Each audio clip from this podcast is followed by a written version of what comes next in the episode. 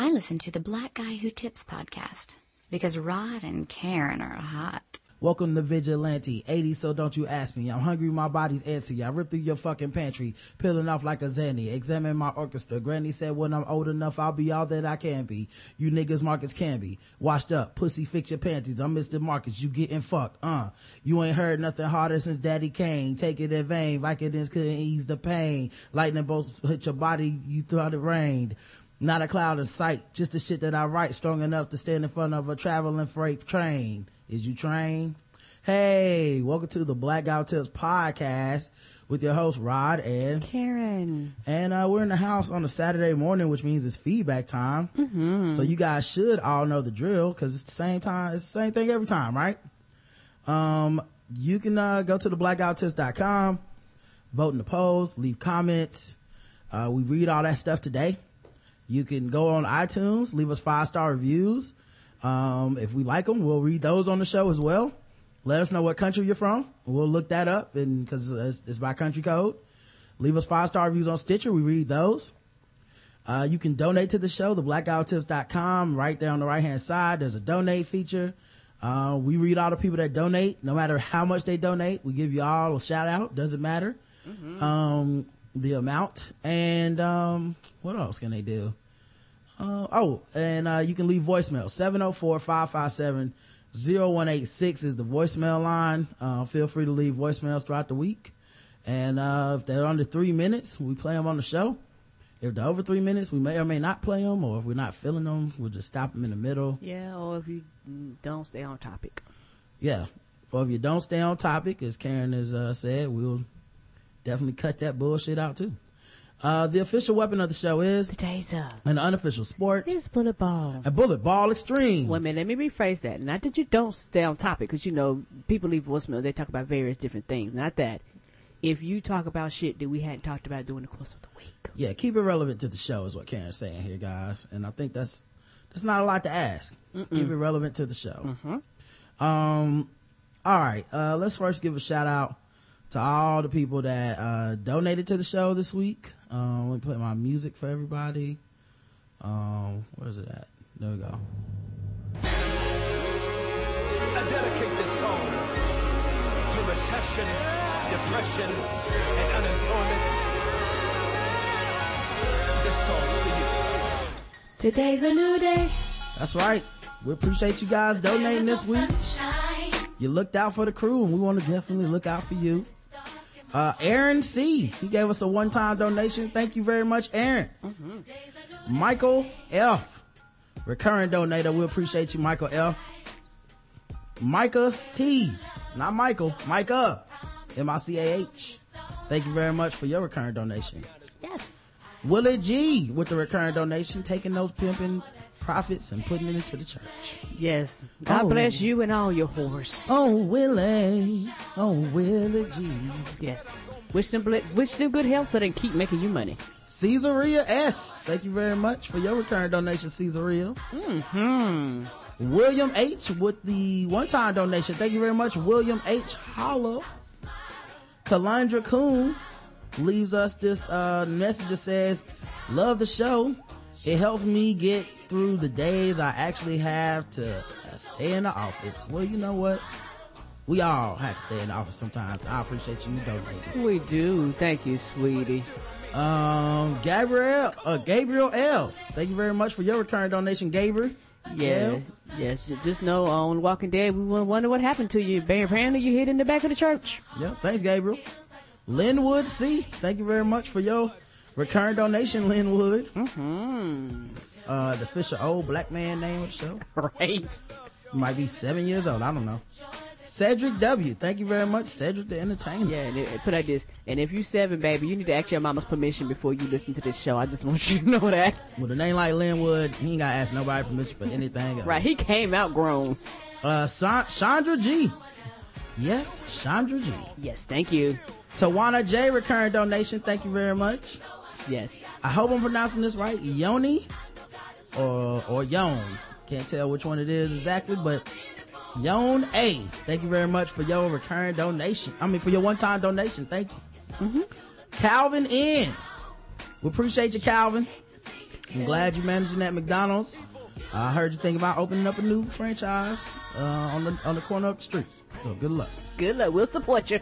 Gerard L. Thank you very much for your recurring donation, Gerard. Terry W.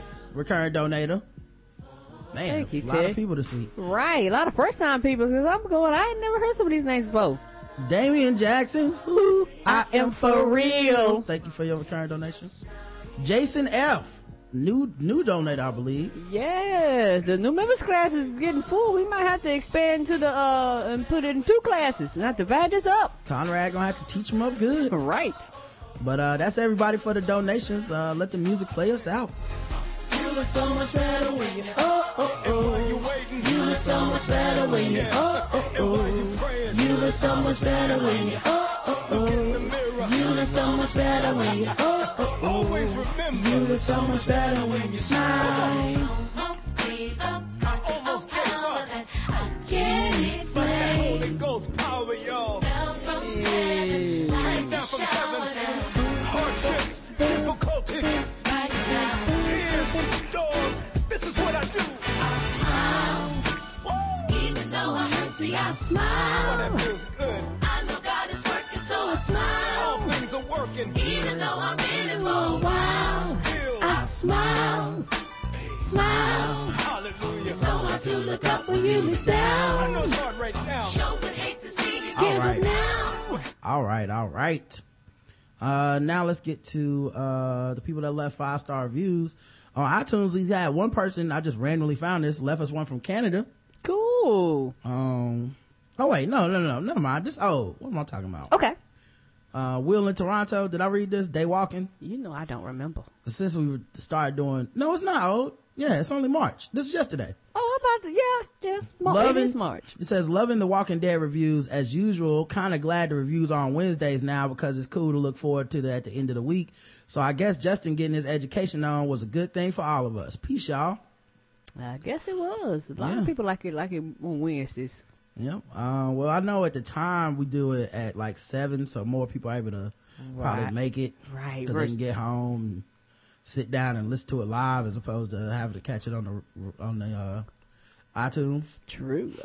But, uh, yeah, man, um, you know, we love doing Walking Dead reviews and Oh, we do. I'm glad that people enjoy them. yes, and had a good time with Fonte this week. That was very fun. Yeah, Fonte was, you know, as always, excellent guest. Uh, let's see. Then we got, um, some reviews from last week. Um, K Woods, 89 says, Karen and Rod, love it. Five stars. I started listening to podcasts really heavy last summer, working third shift and having a family. I listened in the morning on iTunes. Your show keeps me laughing and engaged. Every episode reminds me of family playing spades, talking trash. Keep up the great work and continue touching topics the mainstream won't touch. Much success and God bless. Thank you very much, K Woods. Thank you, sweetie. Ye Simplify says, uh, overall appreciation, five stars. Gracias por tu show. Me ayudaste a pasar el tiempo mientras trabajaba, what, trabajaba. I don't know. You might have to Google the English to the the the, the translate that. Yeah, I can't copy and paste from iTunes, so I don't know. okay. Um, So we hope it's good, but if it's not, you gave us five stars, so we'll, we'll take that. late to the game, Rav- Ravenous Raven says, uh, of course, five stars. I just recently came across this podcast. I've heard good things about it from a lot of podcasts I listen to. Whiskey, Wine, and Moonshine, What's the Tea, Breakfast for Dinner, The Read, etc. The Read? What? I Um, know, right? Where have I been? yeah. but I kept putting it off my, my entire life is consumed by podcasts. That was my mistake because Karen and Rod are really cool, smart, and funny.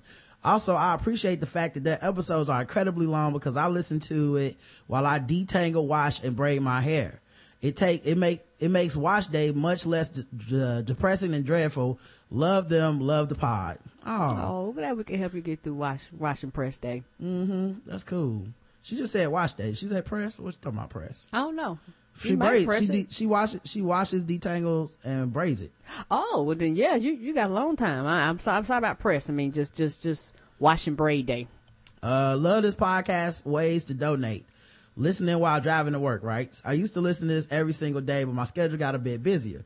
Please believe that I make time for day walking though. I'll even turn off the TV and skip out on soccer games for it. Best thing on the show so far. Justin cracks me the hell up. Kinda strange though. I finally went to the website to donate earlier. He doesn't look like what you think he would. Still my dude though. P.S. P.S. You guys should do that deal with Amazon where you get a kickback from all purchases as long as long as you allow a link to Amazon on your site.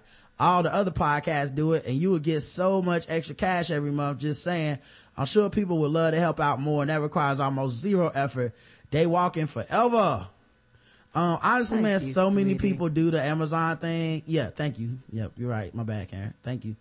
Um, uh, I, yeah, so many people do the, uh, so many people do the iPod. I mean, do the Amazon thing. I don't want to just be another podcast that does it. And some of our friends do it and shit. Yeah, we don't want to so. cut into you know I mean their their money that they're making off of that also. Whatever happened to food stamp B star star bitches? Well, we did. We read food stamp bitches. Bitches. I think you're thinking about uh you got me fucked up. Yeah, you which got- I need to read, and I'm gonna read it as soon as Karen watches Empire, Yep, that was the deal. and she hasn't watched any of it, guys. I almost finished the first episode. Pharmacist says this is hands down my favorite podcast. Ryan and Karen are my family in my head, and their relationship is an inspiration to me. They are a great team. I enjoy and look forward to their free shows Sunday through Wednesday. When the, my fix couldn't be satisfied with free shows, I gladly became a premium member, where I was able to enjoy my second favorite show, Balls Deep Sports, wherein Justin adds a flair of ratchet pleasantries.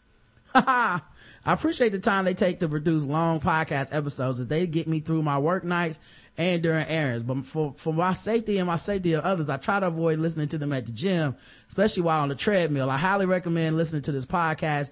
Keep up the great work, Rod and Karen. I, I will continue to be an avid listener. Thank you, pharmacist. Thank you. Mrs. TCC says hilarious podcast five stars. This podcast makes my work day go by faster. I'm laughing all day and in a great mood after tuning in. Rob and Karen are insanely funny. Keep the eps coming. Thank you, sweetie. Always a good episode from Love My iPhone 4.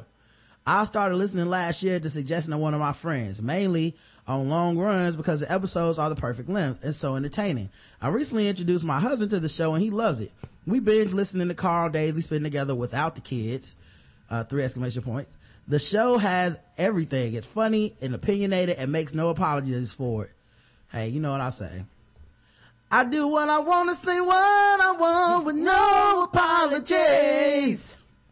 Uh, Rod and Karen have great chemistry and Karen's laugh is infectious. Not to mention all the great podcasts I've been put on to since listening. Keep the episodes coming, guys. It's great. You're very, very welcome. And we constantly we have a long list of, of people that we want to bring back and new people that we uh, plan on reaching out to. And a lot of it's like because we listen to so many podcasts, we can't get around to everybody. So some people Roger needs to listen to, and and I've approved, and probably some people that he's heard that I've never heard of. So yeah, our, our goal is to introduce you guys to as many different podcasts as possible to let you guys know that there's a variety of podcasts out there that you might love outside of us. Baba Fettuccini says, best podcast ever, five stars.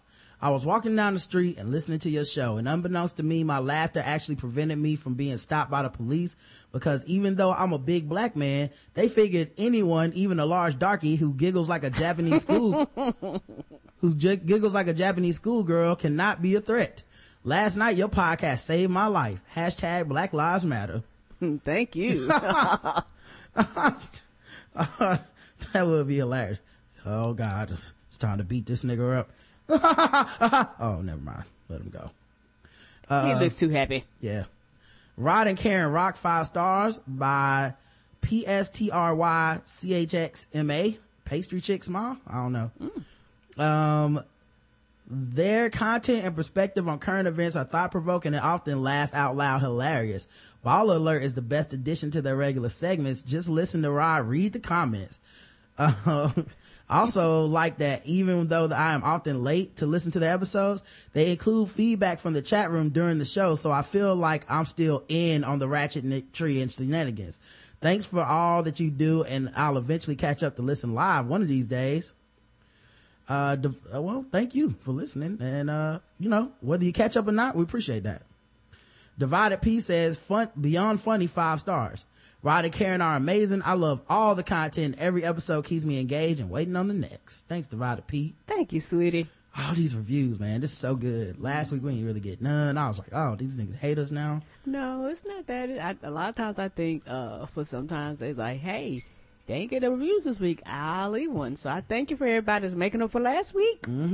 Delta Girl 29 says, welcome to the club, Queen Karen. Five stars. Hey. I love, love, love TBGWT. The synergy between Rod and Karen is truly authentic.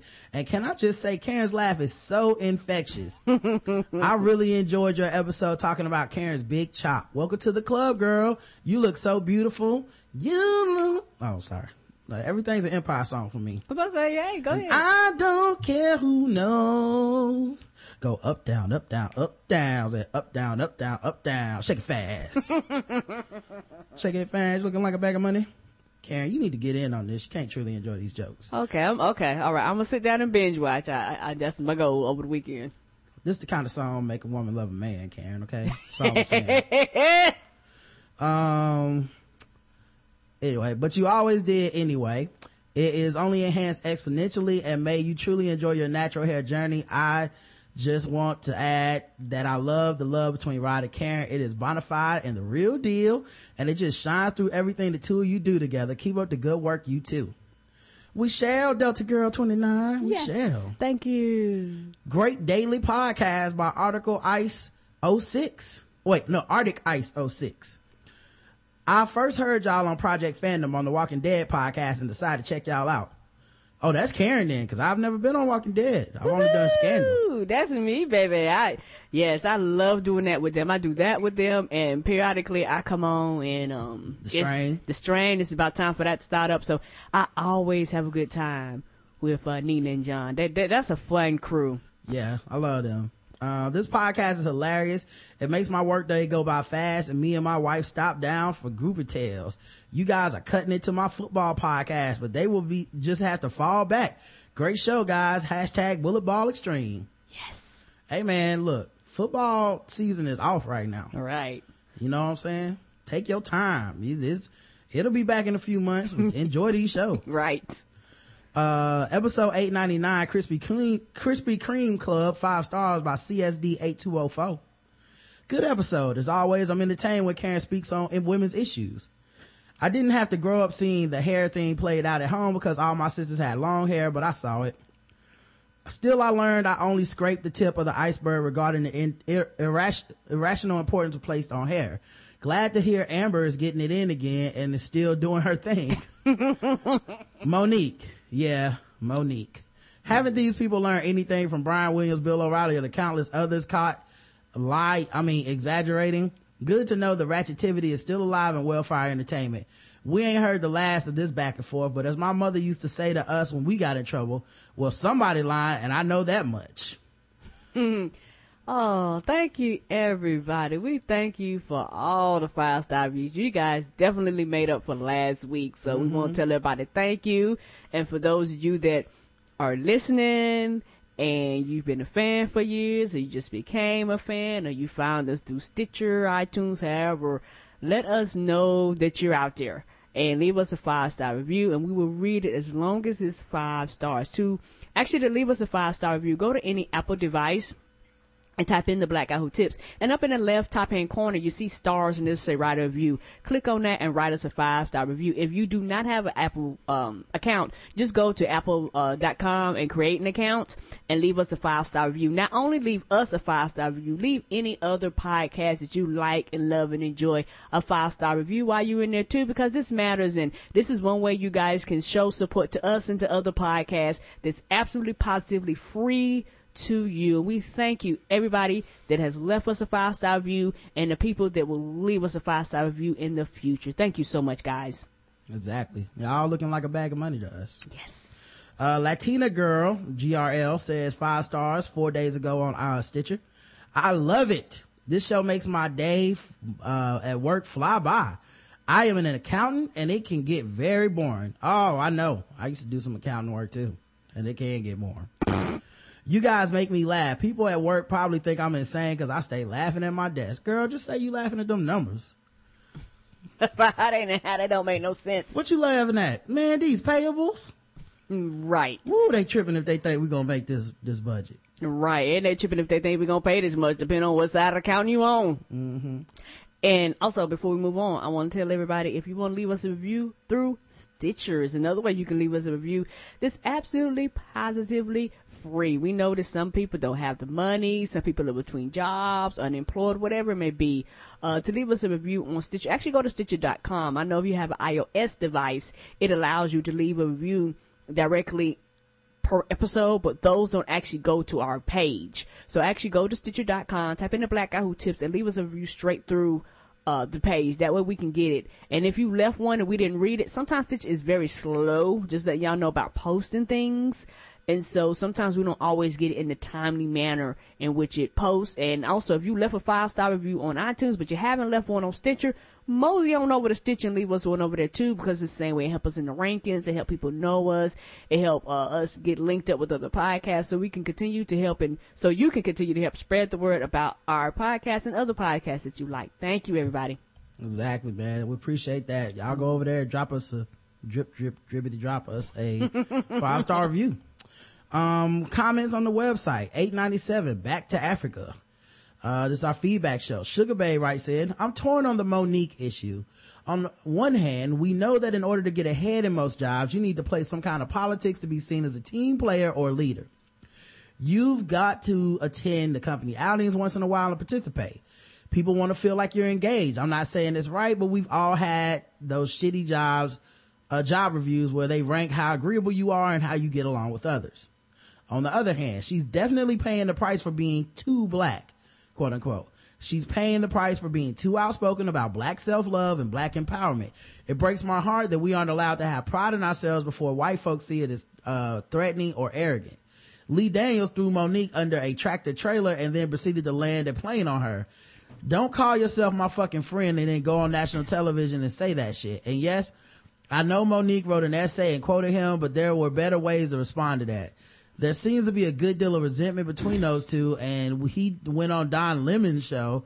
I feel betrayed and I'm not Monique. That's an assholeish move. Sounds like he and Monique are actually pissed at each other and both took the gloves off. I wish Monique well. We're all trying to strive and thrive in a world designed to beat us into submission. Mm.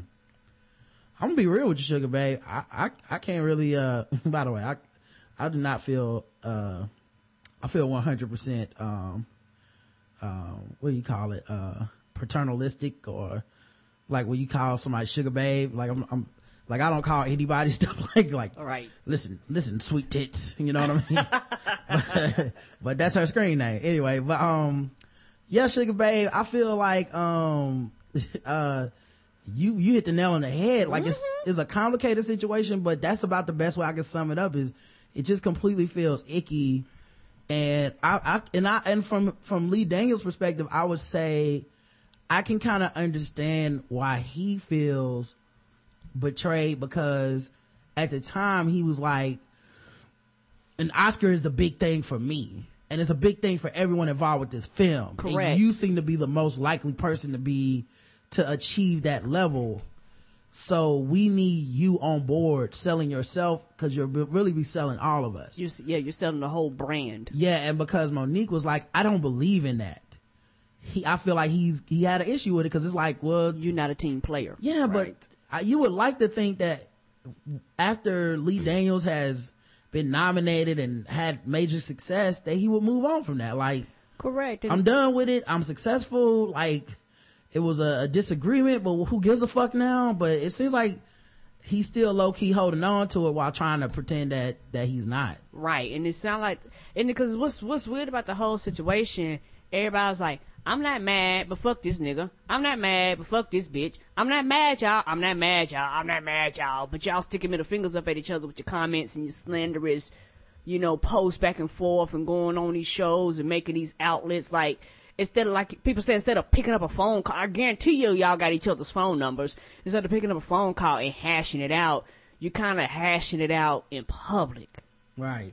but yet everybody says hey yeah, nobody has a problem and everybody quote unquote uh, respects the other person i don't these comments and the way y'all going back and forth it no it shows y'all have issues Yeah, they talk like people that haven't talked to each other, even though they say, you know, no, no, no, we're friends and everything's great, nothing to see here. right It's like, yeah, but you don't sound like that. Right. You sound kind of hurt, even though you say you're not hurt. The poll for this episode was, does it even matter what this poll is about? Yes, no, I'll write in my answer below. Yes, 56% of people said it does matter what the poll is about. 40% said no, it doesn't really matter what the poll is about. And I'll write in my answer below, 4% of people said they write their answer below. The KC Stork says, I voted yes, but really don't give a shit as long as Rod promises to take a deep sigh after reading this. I do like the polls sometimes. Cabadonna says the Seinfeld poll, a poll literally about nothing. Well, we've fallen into the abyss. First you were trolled out of the five star rule and now this. It's official. We've broken Rod. Karen, hug this man extra hard. He needs it. Look, man, y'all be writing responses that I have shit to do with the poll. So I figured why not just give y'all a chance to essay about whatever the fuck y'all wanted now. Mike in London says, no, because I'm always a couple of weeks behind. So I'm always answering the poll before I've heard the episode. You son of a bitch, Mike. So I often have oh. no idea what the poll is actually about. That's my life. Mike, that's irresponsible as shit, dog. Stop voting in the poll. You fucking up my science. Damn. Say, listen to it first. Listen to it first, man. You don't take a fucking geometry test and then be like, oh, I can't wait till we have this lesson in the chapter. You do the work first. you can always go and vote in the polls retroactively, Mike. Yeah, you won't lose points. I promise. You won't lose points. We don't get mad. Yeah. Stop being a dick, man. Now I'm gonna have to disregard your opinion when I see it and shit and assume you don't listen to the episodes. see what I'm saying? It's y'all's fault. It ain't me. No. Sugar Babe just puts buzz, buzz, buzz, which I'm assuming is.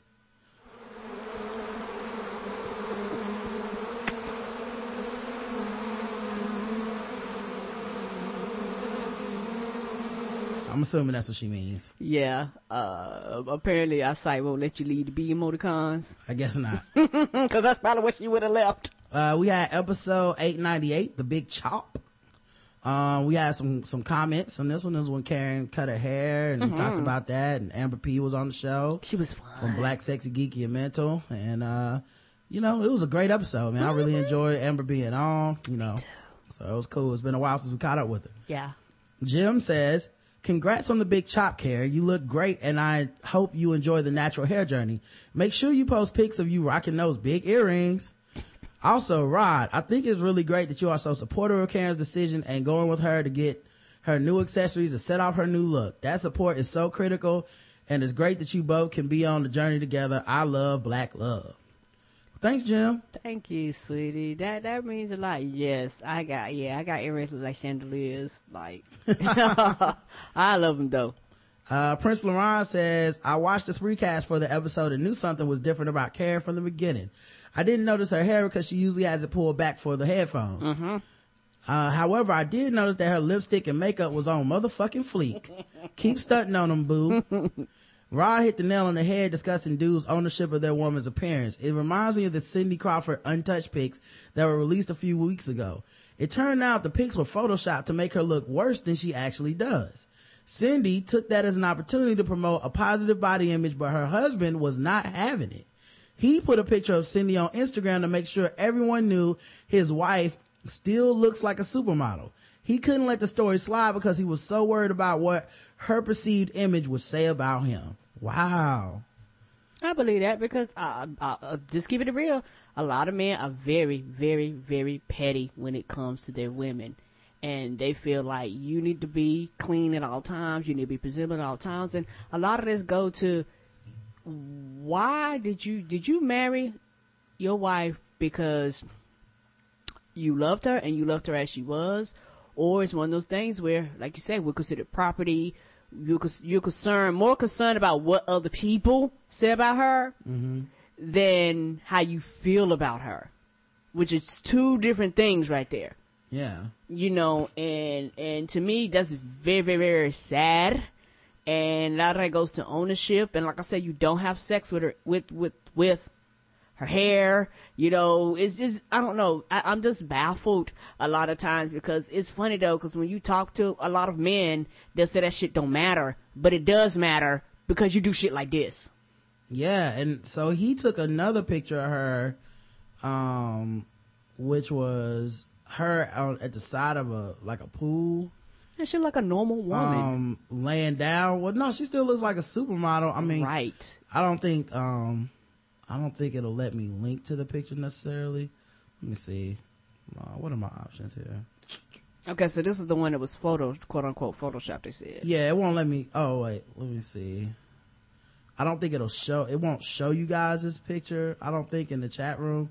But if you click on the link, you can see it. He put this picture on his Instagram, basically to say, no, no, no, no, no, guys. This that that Photoshop picture made her look worse than she really is. She's still fine. So even though she was trying to prove a point, he had to prove his point, which is my wife's still bad. Don't don't be thinking she don't look good, guys. Don't think she she doesn't. She hasn't aged. She does. She still looks way better than, than anybody else at this age. And I'm sorry for, and I'm this may be me, and I might be wrong by saying this, but men that think like that, you're very shallow. And as much as men claim that women are shallow and women are into image and women care, some of you guys gives more of a fuck than women do about their images. So yeah, you guys care too. Yeah. So And like I said, the, the- I think the biggest problem I have is funny how you know a lot of dudes are very hard on that that you know that shit is gay, but why are you concerned about how other men feel about your goddamn woman? yeah.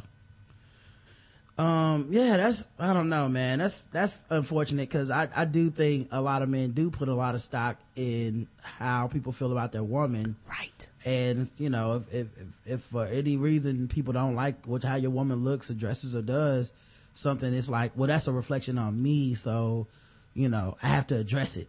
Right, and and I know people joke about that trophy wife shit, but that shit is real. Like it's people out there they literally they marry a woman to be a trophy wife. Like literally, you have to keep a certain image, keep a certain look, keep a certain weight, be a certain way. Like I married you for this reason only, and that's sad because not not to say that there's there can't be love there, and and in some instances there really is love there, and that might just be that woman and her personality. Yeah. But for a lot of times it's not is hey i i can't take you know you out unless you fit this stereotype or fit this image and shit like that and that, and that's very very very sad Yep.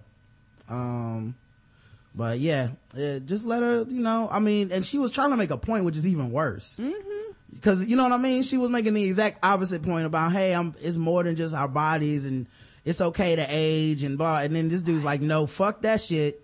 People around, walking around here thinking my wife ugly.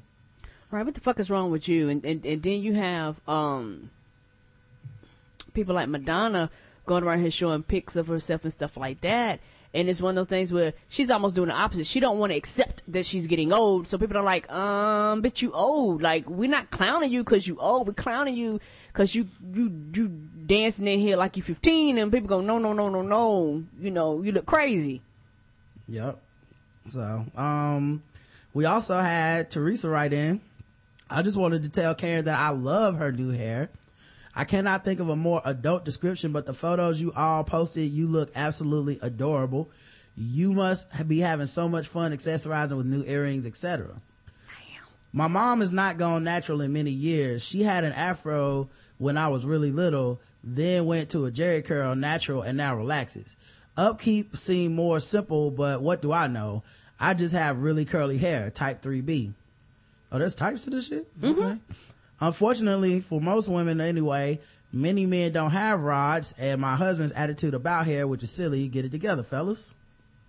Yeah, man, I don't, yeah, I think, I'm gonna stop trying to say that, uh, it doesn't seem like a big deal to me, but it doesn't, and I, I know it sounded repetitive, but I don't really see why people get so much up in arms about that shit. Right, and it's it's one thing that I do love so much about you because you know, um, one thing about it is that for a lot of men, you know, that when I get my hair done like this, this well, well, men and women are completely different. A lot of men, uh, like you said, if they get that number one, that number one cut, that's how they've been doing it 55 years, and fuck it, they ain't gonna change. Women are completely different. I might want it long tomorrow. I might want it short the next week. I might want it pressed and curved. I might feel like a wig the next day. Fuck it. I do not know how I feel. I, I it's like however I feel is whatever I go with. Yeah. And it's one of those things where, and you know what? And maybe this is just men. I'm gonna keep it real. A lot of dudes end up talking them, talking themselves out of pussy because you're concerned about superficial shit.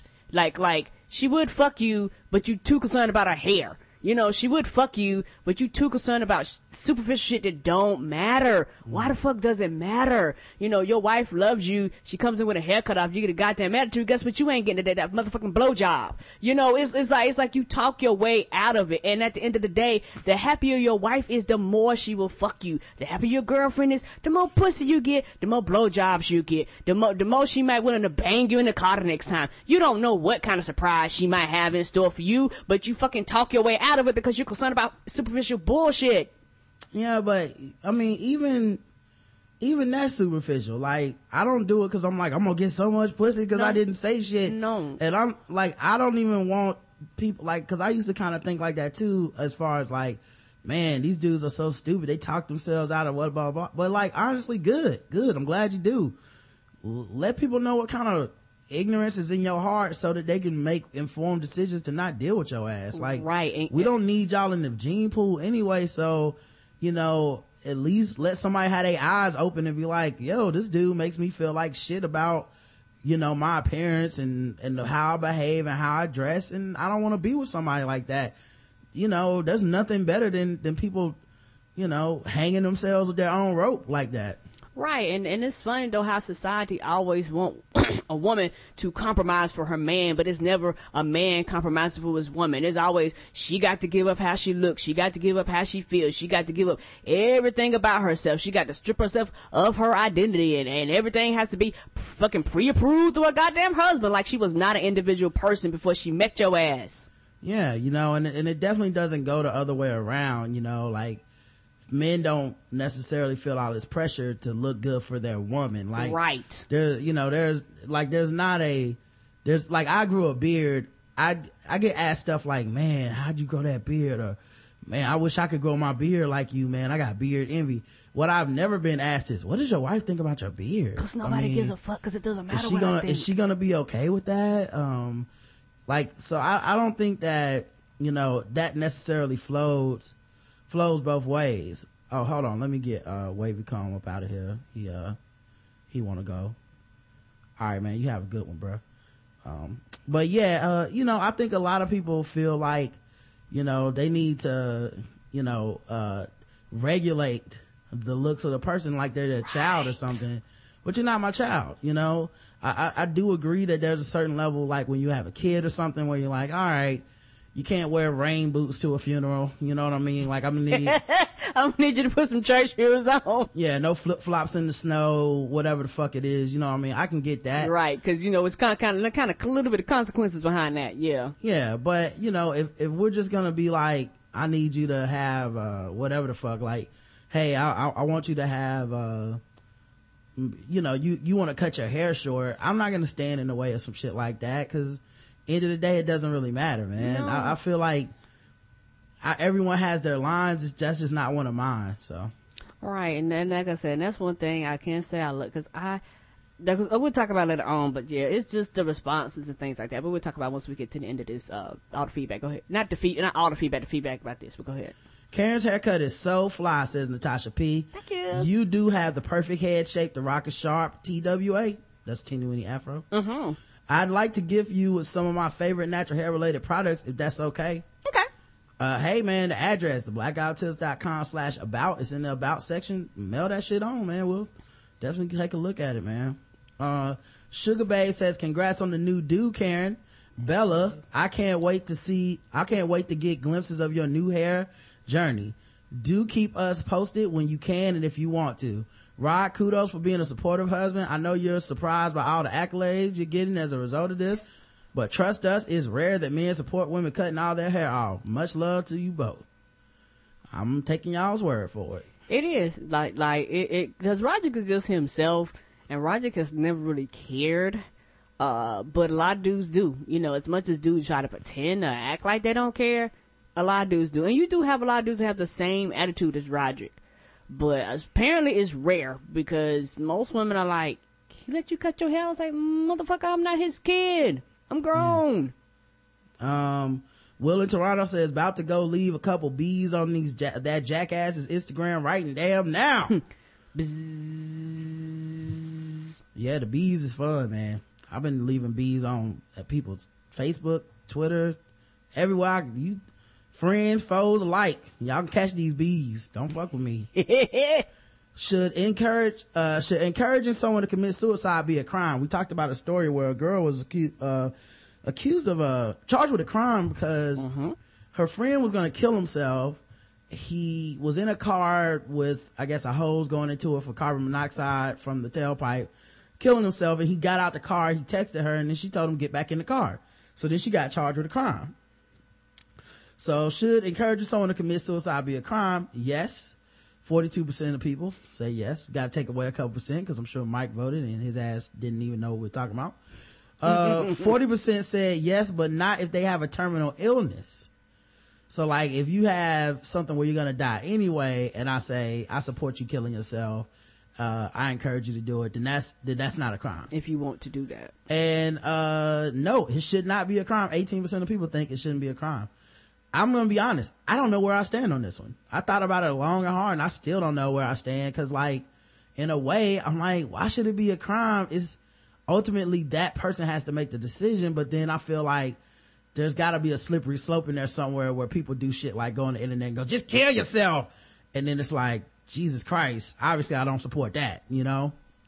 But at the, I don't know. Yeah, I don't but- know. I still don't know where to stand, dog. It's complicated. Uh, it is very complicated, but but but for, for my for my thing, this particular situation, yeah, she should be charged with the crime. I think she should be because not at any time he was showing distress. He was showing that he was mentally dealing with something, and not any time that you call the authorities or inform anybody, and you don't want situations where people just purposely go and and just talk people into killing themselves. You want people to be held accountable.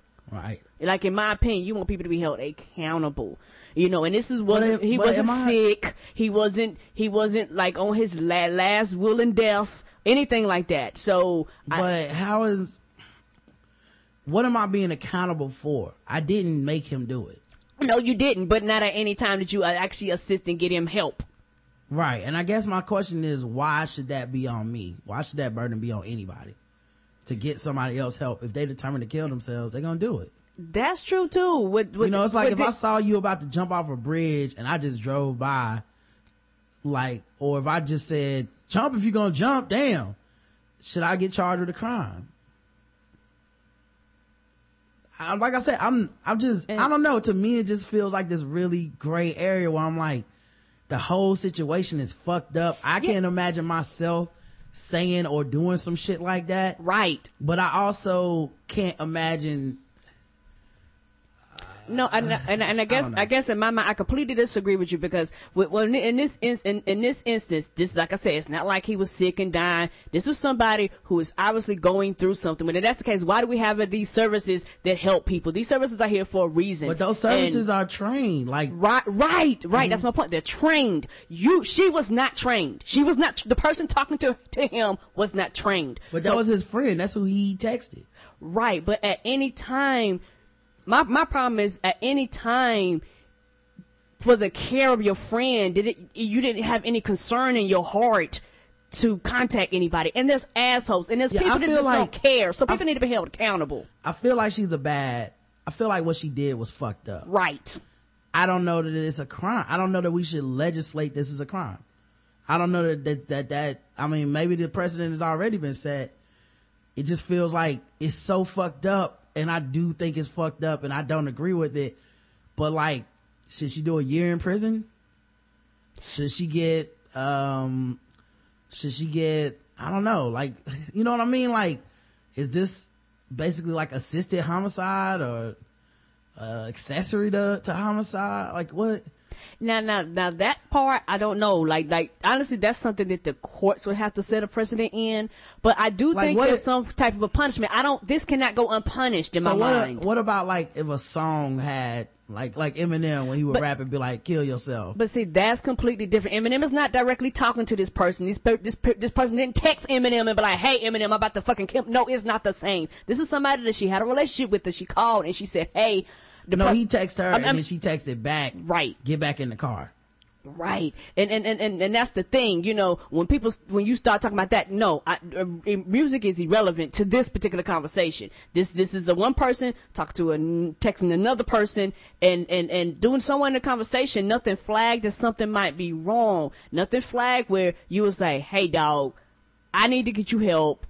Something, you know, I mean, like, like it was just disregard for life. In my, maybe I'm, I'm looking at it from it was just disregard of life. You know, like I said, yes, if somebody's coming to take their life, there is absolutely positively nothing that you can do. Please don't get me wrong about that. But at the same time, you do have people that are professionally trained that could help this person. This is not somebody coming and saying, hey, you know, I'm on my dying bed or anything like that. And, and, and I guess in, in my mind, because there's too many evil people out there in the world, there needs to be accountability. There needs, there gotta be. That, to me, you can't, you can't just have people doing this, disregarding, ignoring people, having people dead on the side of the road because nobody wanted, nobody had the heart to contact, to call somebody and be like, hey, this person, I think my problem is that not at any time did, she, did, did she inform or tell anybody that he might need help. And that's the problem. If she would have did that, I'm like, okay, yeah, you were an asshole, but at least you got him help and he still died, okay, there's nothing you can do about that. All right, I'll read some of the comments. I don't, I, like I said, I don't feel that strongly one way or the other. Lashonda says that little girl was evil. I'm glad she's being charged. Maybe he might have killed himself anyway, but her encouraging him to continue in the act has to be answered to. I'm not right. removing his responsibility in the act. He made a choice, but he had, but had she kept her mouth shut or reached out to someone to help him, he might still be here. Capadonna says, assisted suicide for the terminally ill is a gray area for me. My religious upbringing says suicide is wrong because you're ultimately playing God, but it also drives me to want to alleviate pain, having seen the suffering of, of the terminally ill. I can understand if they want to just hurry it up already. Fortunately, there's no theological quagmire for this teen, teenager in the Guess the Race story. That kid, that little kid is pure evil tormenting another kid to the point of suicide for entertainment. Well, I don't think she tormented him. It wasn't like a bullied situation. They were friends, you know, and I guess in my mind, maybe I'm adding a bunch of shit because I just feel like they probably talked about this before. He probably said something he wanted to do. Maybe she was being supportive. She, in her mind, I'm being supportive. He wants to end his life and I'm not here to tell him he can't and blah, blah, blah. Maybe that's what she was doing and she still a teenager and that's just not a good age to be making a lot of decisions and shit. Correct. Like, I don't know. I guess I just feel like, I don't know. It feels like I, it's gonna come my... down all on her. Like, you killed your friend. No, I, I, I don't believe that she killed him. I, am not saying that. Yeah. And, and I think for, for me, I, I hope. But we got two people saying she's evil, pure evil. First two responses. They, they don't, there's no sympathy towards her. It's, she fucking might as well have pulled the trigger. You know what I'm saying? I guess maybe that's the distinction. I feel like there might be some responsibility in there, but I don't know Correct. how you, I don't know how you legislate it legally. And, I don't know what what you do with this. Like, right? And we, what and what do you charge her with? How much time does she get? What? And and that's what we're agreeing on. We we I, I don't think it should be unpunished, and that's my thing. No, I don't think that. uh her goal was for him to die. You know what I mean? I don't Yeah. think her whole purpose, excuse me, was for that. But but but when they have a have a track record of you communicating extensively with him, Mm-hmm. and not at any point in time did you inform anybody. And I'm not trying to funny. I hope I have friends that care more about me th- than than the than and, and would actually call and get me some help. Maybe that ma- ma- maybe the way I look at it, like if that was me, I would want somebody to hey dial nine one one, call, contact somebody. Like maybe that's just me. I wouldn't want you to to do that because I might kill myself too. Yes, it's involuntary manslaughter is what she's been charged with. Um, cause he was trying to kill himself in the car. And, you know, everybody's like, if she really loved him, why didn't she, you know, say or do something more than what she did? But like I said, at that age, I can see you believing that love is supporting that person. You know, like, ah, no, no, no. He wants to do this. We're, you know, there's people that make suicide pacts, you know, there's, True. I don't know, man. She just seemed kind of complicated. Um, you know, Yeah, and like I said, and I, and I guess everybody feels differently. I, I, I like I said, I just no, I well, no, I don't feel differently on the fact that I think what she did was fucked up. right And this, and I, I don't know that it's a crime, is what I'm saying. I think It's- like her lawyer says she did not know what to do when she heard that he wanted to kill himself. This is a tragedy, but it's not a crime. Um, um, So, you know, I, I don't know. But then my thing is, where's the accountability? Like, and here's what she said after Car- Carter wrote to a friend about her exchanges with Conrad. She's saying he was scared and didn't want to abandon his family. She said his death was my fault. He got out of the car, told him to get back in because I knew he would do it all over again the next day. So, you know, I, like I said, I don't feel like what she's saying is, oh, you fat piece of shit, kill yourself. I hate you, you No. pathetic. I feel like she thinks she's helping him. Like, you're in pain, you're suicidal, you, you're gonna take your life no matter what. Just do it Is- then. is- if that's what you're gonna do, then just do it. is this a convers- Is this something that they have done before? Like, like Sounds like it. I mean, it sounds like this wasn't a thing. This wasn't new to her. you know what I mean? She, and now, and like you said, people do have training and shit. She don't got that training. Correct. You know, she's not a suicide prevention person. And I think a lot of times people look, it's like, well, I reached out to the people I love and not everybody knows how to handle this shit. No, and especially at don't. this age and uh, it's just, Right, because he it- struggled with depression and had tried in the past to kill himself. That's what they're saying. So, you know, I, don't know, man. I don't know. I don't feel as strongly about her needing to go to jail as everybody else. No, like, and, and, and my thing is like, I don't know, and I wouldn't even say jail time, but I don't, I don't know. It's like some accountability. I mean, she gonna feel accountable for this for the rest of her life. That's true. It's not like she brushed this off like, fuck him. I'm glad he dead. Like, she's like, it was a burden on everybody and I didn't know what to do. I just know he was determined to do it. So, you know, at some point it's just like, I guess just do it. Well, I can't stop you. That's true, and, uh, And, and, you know, you can't just keep calling me and texting me and fucking putting the burden on me as like the, the untrained person that you can do this with, you know? I, I don't know. I, I don't even like, I think one of the things that we've gotten in the world is that when suicide is such a touchy topic that we feel like there's a way to prevent it. And when people kill themselves, we always have like, you know, there's Twitter and all this. Oh, if you just talk to somebody and if you just tell them this and just let them know that they're loved. And I, I mean, I do want to do that, but even with all that, you can't always make somebody do what you want them to do. If they don't want to be now. there, what do you do about that? that's right. You know, I, I don't know. You know, it just, you know, I feel like you're, you're kind of damning two kids cause, cause one is already gone now. And it's like, well, someone needs to pay. And I don't feel like she needs to pay necessarily. I feel like she probably cared about this dude and she lost him too, trying to, you know, using her, uh, the wrong method. Or, or the, you know, not knowing what to do, the right thing. That that's true. Okay, Quote, unquote. From from from that perspective, that's more uh, understanding.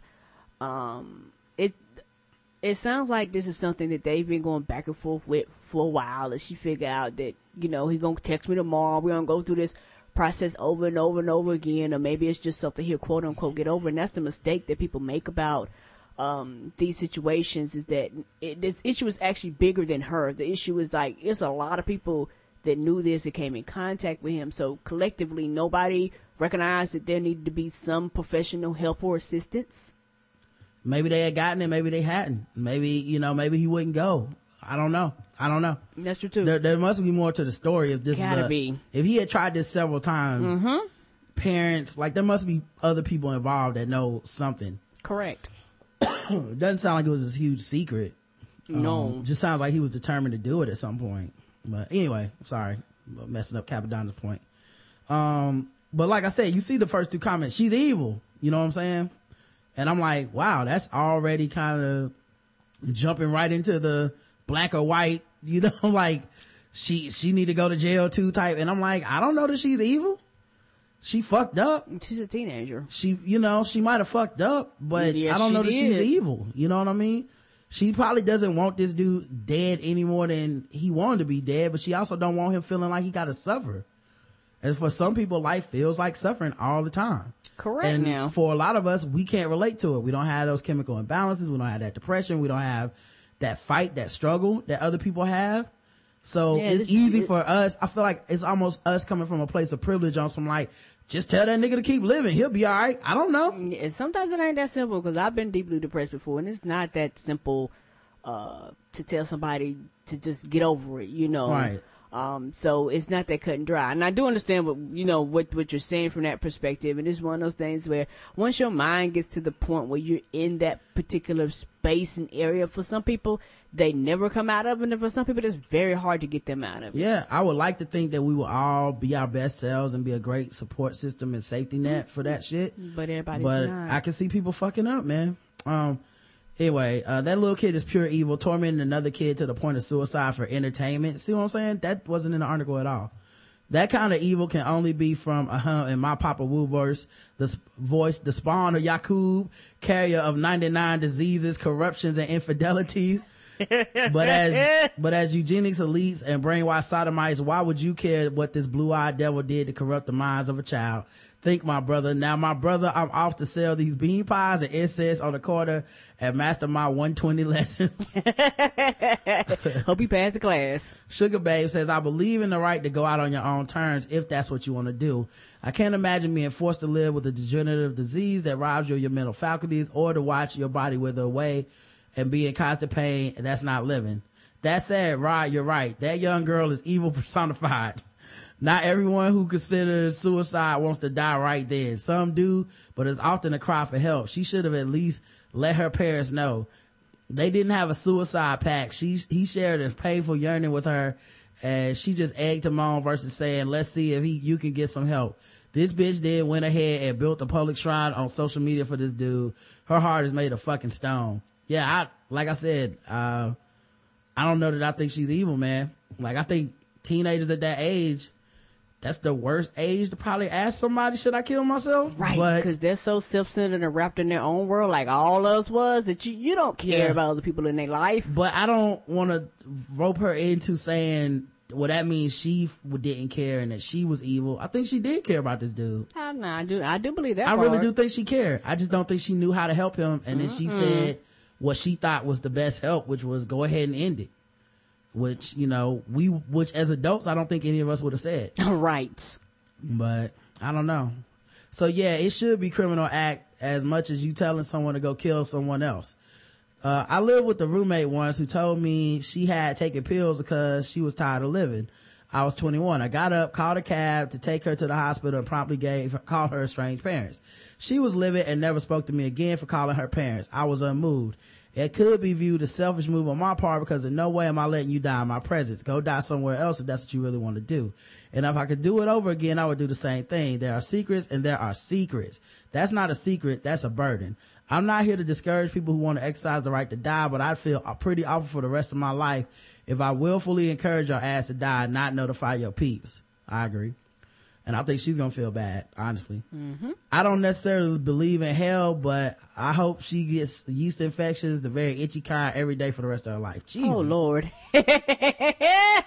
Yeah. Um, like here's the thing I will say though, uh, reaching out to somebody is definitely a sign that you don't, that you might not want to do it. And the fact that she didn't feel like, let's continue to fight. You know, you need to continue to fight to live. That does say something about everything, but that could just be because they had so many conversations and she mm-hmm. was worn down and she's not mentally ready to handle Right. that kind and of And she's a child. I won't say a child, but a young Eight- adult no, herself. no. 18 is a child because we say that shit when we talk about kids going to college for the NCAA. We say that shit about kids when they fuck up. We say that shit about Mike Brown. We say that like 18 is a kid. Just cause you're, Yeah, just cause you're a white girl doesn't make you not a kid. Correct. It's not a good age. I don't think it's a good age to judge the decision she made that night as the be all end all to her life. Correct. Um, I really just think she fucked up, man. And she Maybe she did. didn't think he would do it. She could have also been trying that tough love shit with like, well, just do it then, because you think they're not gonna do it. Right. To, cause and then you think that'll shake them out of it. Like, oh, I can't do it. I do want to live. And maybe that motherfucker was like, I don't want to live. Jim says, I voted yes in the poll because I consider encouraging someone to commit suicide and assisted suicide for those terminally ill as two different things. It can be a very fine, hard to define line, but I think there is one. I think there is one. Even professionals who assist terminally ill people should not be encouraging them to die. They should be providing safe assistance and piecing out for folks who have made the decision on their own and not saying, oh yeah, you should definitely kill yourself. It will only get worse. Here, let me help you. The terminally ill people seem like an especially vulnerable population. So yeah, anyone who encourages or coerces someone to take their life should definitely have to face law, face the law. Prince LeBron says, I gotta say yes because I believe that she was coercing him to commit suicide, not encouraging him. It would be different he, if he was staunch on killing himself, but he wasn't. All of his last messages were about him not wanting to do it. I would not be surprised the original idea of suicide was planted by her. I read a few articles about the girl and she is a complete sociopath. What? She has several anti-suicide support groups and started a charity after she coerced him to kill himself. Um, I don't know. I'm, I feel like we might be, I don't know. We might be reading this wrong. Uh, I mean, differently. I don't think that, I think we gotta go further to, to prove coer- coercion. I think coercion is more like, I don't want to kill myself. Kill yourself. Ah, now that was Do it. Yes, you need to. Yeah, But, um, I don't know.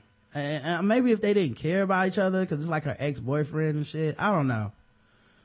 I don't, I just don't feel that strong on it. Teresa says, in this case, she wasn't supporting his choice. She coerced him. Uh, then she played sad to get sympathy for losing her ex-boyfriend slash friend. I believe that if people who are terminally ill should have the option to end them, their lives on their own terms. With people with severe, with people with severe mental illness is a huge gray area. Mental anguish can be just as debilitating as physical pain, except the alleviation of the pain is uncertain. So would y'all consider his depression? Cause I just read that article that said he was depressed and had tried to kill himself before. I mean, I feel like it's a leap to say she, imp- she implanted that idea. That's a leap. To say she encouraged it, it is a leap. If he had done these things before without her being involved, why say she was the, the, the person who made him do it, you know? Um, especially that also takes away the, the idea of depression being a serious thing that people have to deal with. it is Um, real. if he's been dealing with depression before her and after her and during dealing with her and shit, it could just be that he has this fight that he's gonna have to fight no matter what, no matter who's involved in his life.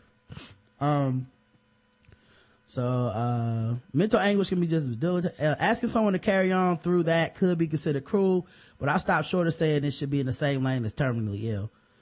Yeah, I guess, I guess, so. I don't, I don't know. I don't know what the distinction is. Like, um, I don't feel like it's my place to tell somebody, yeah no, you can kill yourself. Kyle says, I read a few blog posts. I can only, t- like, I, I can only tell you that you mean a lot to me and I don't want to see that happen. Correct. And maybe that's me being selfish, putting my needs above yours. I can only tell you, I don't want you to not be here. Right. That's how I feel. That's the only way, that's the only way I can express it. But if we're being truthful, that's me being selfish.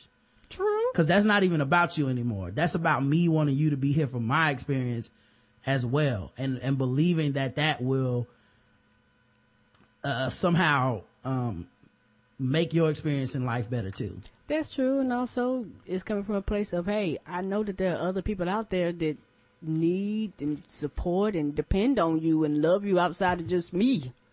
Yeah, and I've never had suicidal level depression. So I'm also speaking from a place of privilege when I say like, no, no, no, it's gonna just stick around. It'll get better. I don't know. I'm only just hoping. Yeah, and, and I just don't want you to go because I feel like that's giving up a hundred percent of a chance for anything positive to happen. And I'm hoping that positive things can happen.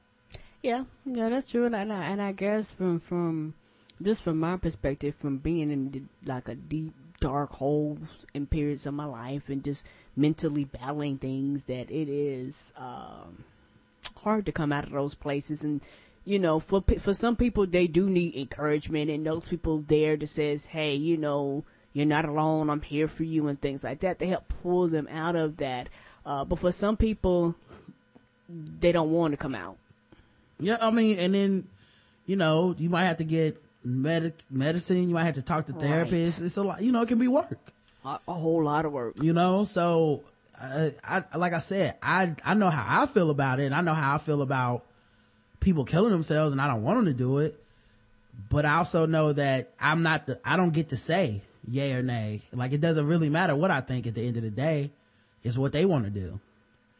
Um, Kyle says, I read a few blog posts from people who have tried to commit suicide, and a lot of them say that they're glad they failed and regretted trying to kill themselves. So to me, it sounds like the young man was having second thoughts until he was convinced to go back in the car by the girl.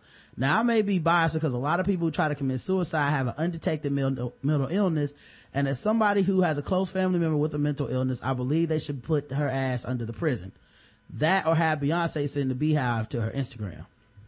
Yeah.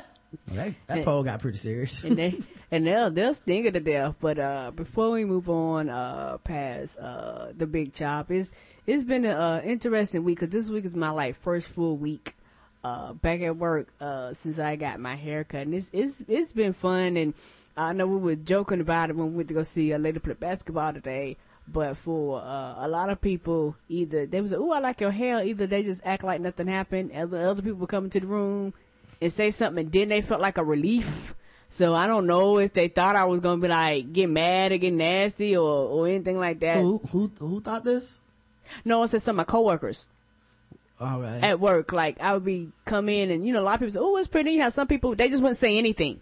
Like they would just act like nothing happened, and then somebody else would come in the room and say something, and then they would feel relieved. Like, okay, we can talk about your hair, you know. And then we moved on. So it's it's been a fun ride. I got so many compliments and things like that. And and I I've said it before, but I want to say this again. I think everybody it meant a lot to me to see all the photos of people's kids and photos of the family and husbands and wives and and all the pictures they really really meant a lot it was it's very encouraging i feel so so loved and just so welcomed like I can't explain it. It's, it's, it's just a happy place to be right now, and just a love and support for my husband means the world to me. uh, episode 899, Krispy Kreme Club. Can Rod and Karen discuss Karen's co-workers' reactions to her do? Um, Jim says, it's never not funny to me to hear Rod type out his comment on Ball Alert. I cackled at, how does it feel? Well played, sir. Capadonna says, oh, guess the race. The section was filled with, oh, the guess the race section was filled with classic ratchet. But let's focus on the three stories about school and college. All right. Number one, all of the Negroes who guessed white on that ass whooping guess the race story need to revoke their black card. Beating your kid and sending them to school with an offensive and misspelled sign on her, that just screams galaxy, that just screams galaxy gra- grasshoppers. Oh, Two, and this, that special needs principal man, listen, that evil mayonnaise love of torturing those kids is beyond disturbing. the reason she only got suspension and canned immediately is the double-edged sword of tenure. Uh, oh, yeah, she didn't get, she didn't get fired. She got, yeah, just suspension. The same functions that protect teachers from being immediately fired for teaching your kid evolution or comparative religion is the same protection that allows his, this spawn of Yakub abuse, uh, to abuse the vulnerable children.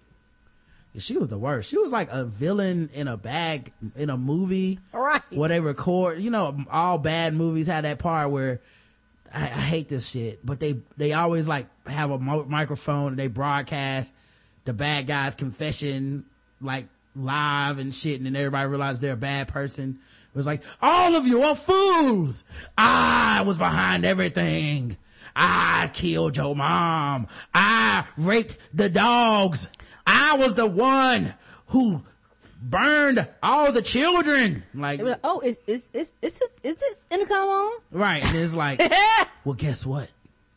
You just told everybody that you're the bad guy, Martin Luther King. You just got served. This is the end of Selma. Like, and they always, they always had to, they always had to do that shit. And, and, and it felt like that because she was just like, you're all stupid retards. Come up to the front and say you're retarded, you retarded tards. Like, this is happening? You Right in, in real life, What an idiot. Now that woman they're not should- gonna go cut. she should be charged with with assisting suicide. okay? yes, yes. Even, even if none of the kids he'll kill themselves. no, you need to be charged anyway. The Christian college firing the dude for exposing the bigot eh, dean. Again, like I said, I'm not surprised. And if that groupie tale about old girl getting it in with D'Angelo back in the, the heyday of voodoo, um, that slice of devil's pie must have been worthy since she left girlfriend wet with the since the Clinton oh since his left girlfriend wet since the Clinton administration. Right. He, got that old chicken grease cause she got one more again. She writing about an encounter from my freshman year in college. She definitely got a Jones in her bones. Now back to that Black Messiah before a brother clocks out. Will in Toronto says, laugh my fucking ass off. Karen killing me, uh, with the weed segment. Y'all might gotta add weed as a seasoning on the future Lip Smacking Good podcast. No, no. Sugar Babe says, I don't care what y'all say. I ain't mad at old girl for trying to get with D'Angelo under other circumstances. I'd be trying to get with the Black Messiah. Back then, I would have gladly gotten high off of his love. Fans herself. AJ the engineer says over the past few weeks, y'all have been skipping over fucking with black people because the stories covered did have us fucked with. I was actually beginning to miss the segment until today. I still enjoyed the theme song, but that was about it. We've been getting fucked too mu- we've been getting too fucked with. Karen, Rod, I had to rewind the radio host about three different times to really hear what she had to say. Maybe I'm one of the dumb clucks she was talking about, but, but hold up. This lady is a Tea Party member. This is the same Tea Party that says, don't tread on me and give me back my rights, but didn't have anything to say on the, on many of the events that happened between black folks and the police in 2014. You know, where people actually had their constitutional rights taken away. This is the same Tea Party that elects uh, terrible politicians based upon their level of hatred of Congress, right? The same Tea Party that wants guns for everybody, but is okay with police gunning down young black kids holding toy pistols and BB guns. Once a person says Tea Party, I find it hard to listen to anything that comes out of their mouth. That group is walking and talking contradiction. Fuck that bitch, her shitty radio show, and the sponsors who support it. I'll leave on a compliment and say that of course I love the show, but I also very am very happy how the show gets better and better day after day and week after week. I will gladly be renewing my premium membership this year. Peace, y'all. Thank you, sweetie. Thanks, AJ. That woman was a piece, a piece of shit though. Oh, she was the worst. Angie Davis says, Rod, what kind of poll is this? The poll, who do I believe between Monique and Lee Daniels? Why didn't you have an answer of who cares? Well, I tried to leave you niggas some leeway and y'all always fuck it up. So I decided to keep, I almost put that on there and I decided nope. Cause one, y'all lying. If you don't care, don't vote in the poll. That would be the other option. I just think it's a publicity stunt for her new independent movie. Karen, I'm with you. I will be cre- celebrating KK Day, KKK Day at Krispy Kreme. Mm-hmm. Yeah, we actually we actually went to Krispy Kreme that night. So the poll was, who do you believe, Monique or Lee Daniels? Uh, the results, 54% believe Lee Daniels, 46 Monique. Man, that was close. Real close. Hakeem Lyon writes in, she do it all night. she going hard, right? she love the spotlight. She make that thing go drip, drop, drip, drippity drop. Drip, drop, I do my thing like drip, drop, drip, drippity drop, drip, drop. Hey. Funny how time flies. Anyway, Prince Laurent says, this is becoming one of the, the situations where it might not matter who is right because it's so messy. I tend to side with Monique because Lee Daniels is not making any sense. Even if Daniels is telling the truth, it is still fucked up. He is not really denying anything that Monique is saying. She didn't play the game correctly and she is getting punished. Oh, and I went back and listened to her acceptance speech. She just mad. He just mad because she didn't mention him. I also want to spe- speculate that Lee Daniels may have been one of the people Monique was talking about Cuban being her NAACP Image Award. If he mm-hmm. did. I can see it, man, especially after he said that shit about getting called a sellout. Um, I've been so intrigued by this story because, yeah, by the way, that's another reason I didn't make Who Cares. If you don't care, don't vote in the poll, but nigga, y'all care. Even that person that just said they didn't care. You left a comment because you do care. It's okay to care, y'all. It's okay. It doesn't mean you care as much as like who wins the next election. You just care a little bit.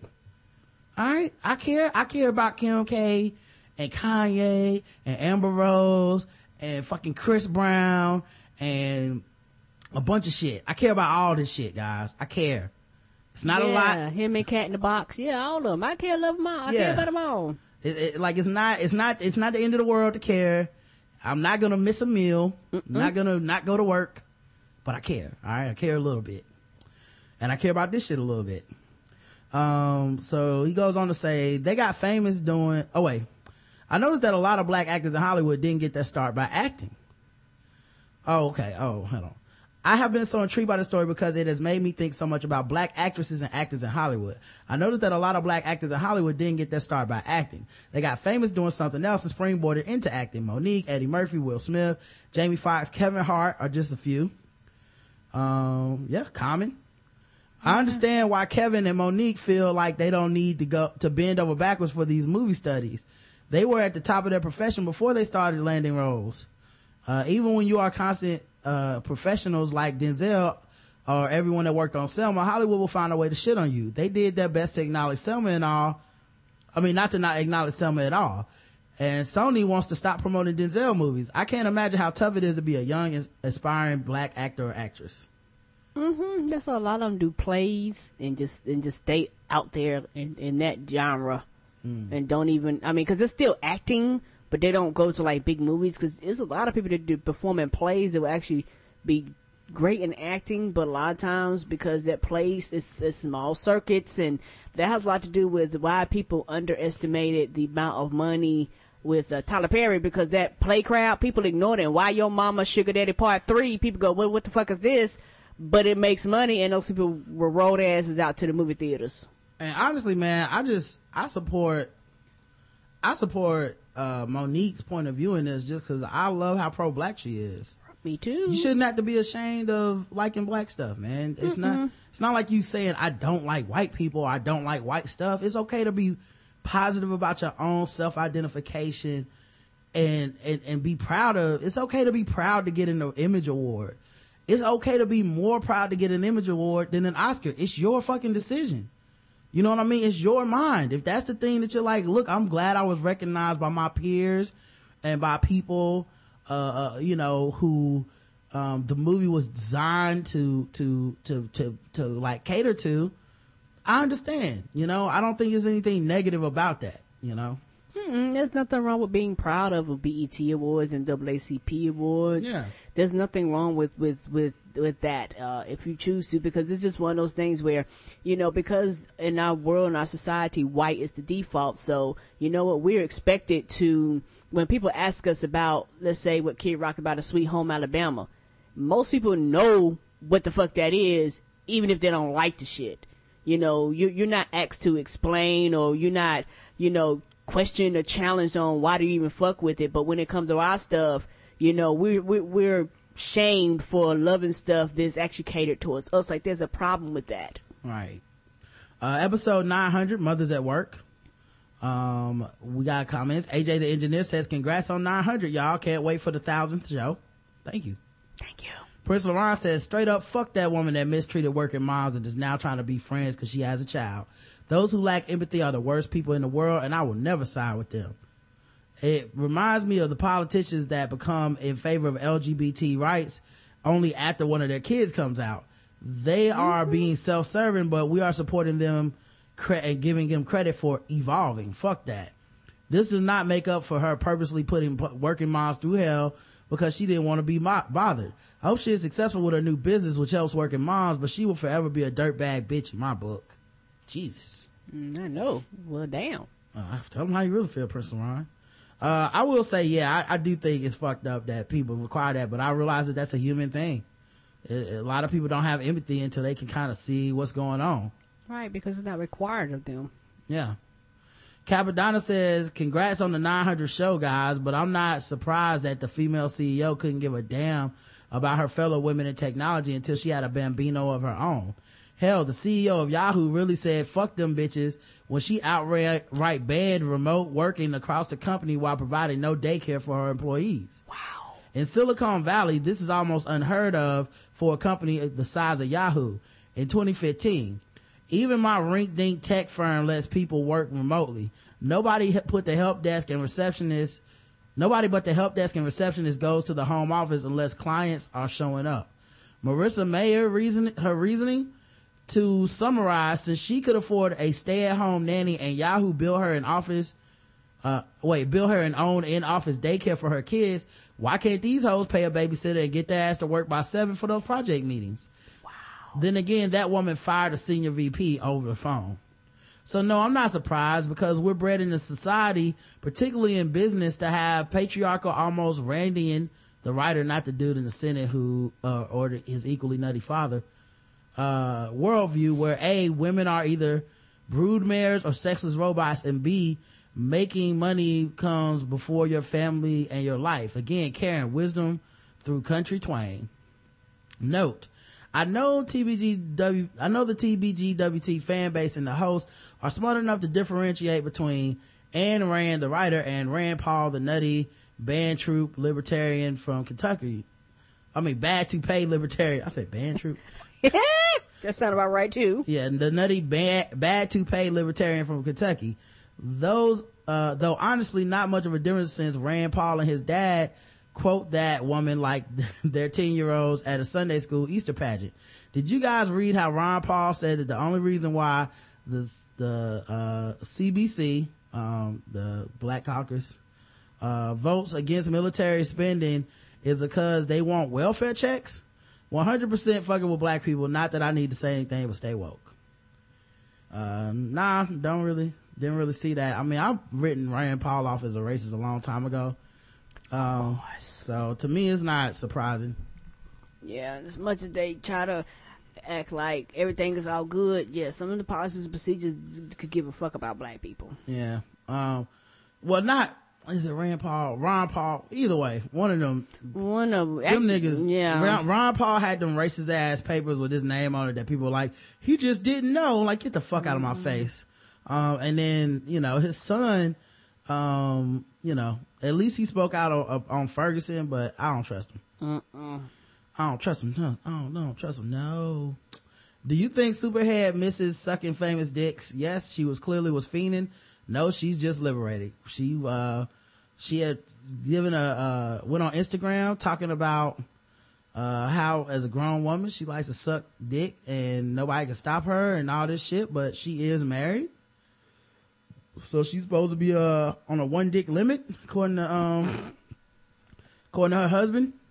And I was like, you know, to me, she sounds like an addict. Like, she just misses some, some good famous dick sucking. I'm not saying she's a bad person for that, but nope. I don't think she really was trying to speak about women's liberation. I think she was saying that I'm trying to suck some dicks and, uh, it's been a while and I miss it. So yes, she clearly was fiending or no, she's just liberated. No, she's just liberated 23%, which means 78, 77% of you guys said, Hey, she is fiending to suck some famous dick. Only one comment because y'all were scared. Prince Laurent says, without a doubt, she misses sucking famous dicks. But more importantly, she misses those famous buttholes. Now she only has one butthole to thrash, and that is not enough. I completely understand why her husband doesn't get, don't give, have any complaints. She sucks the soul out that nigga anytime he gets upset and he forgets what day it is. also, I need her to stop trying to put herself under the sexual freedom umbrella. She is trying to revise the history of why people have a negative image of her. It wasn't really the sex. It was more about how messy she was about putting people's names in these streets. Right. That's that, re- that's that uh, revisionist history where it's like, uh, I stood up for a woman's right to suck any dick that she wants. And you guys are trying to say the patriarchy is coming down on me. I'm a martyr here. You're like, wait a minute. Didn't you suck all these people's dicks and then write a book about it and fucking ru- ruin their marriages and put their business on the street? Now, I'm not saying those people were good people, but I'm definitely saying it doesn't make you a hero either. It's okay for people to be like, I don't know, Superhead, you seem kind of messy. Like, she was taking pictures of niggas sleeping on her couches and shit and posting on social media. Like, mm-hmm. I'm not saying she's a bad person necessarily, but she ain't the hero of the story either. It's not like she's a martyr for, you know, women's liberation either. Um, and I'm sure she still does catch it from fucking assholes online that are about, you know, putting women in their place that are sexually free and all this shit. I, I mean, obviously that's got to be a huge part of her, the backlash to her. Of course. But a lot of the backlash is on some like self-inflicted, come on, why you putting your business out here like this? Uh, and why you putting these other people's business out here like this? Um, episode 901, Sweet Ass Biscuits, where we had Phonte of Foreign Exchange and Justin, uh, on to review Walking Dead. And then we talked about a bunch of other stuff.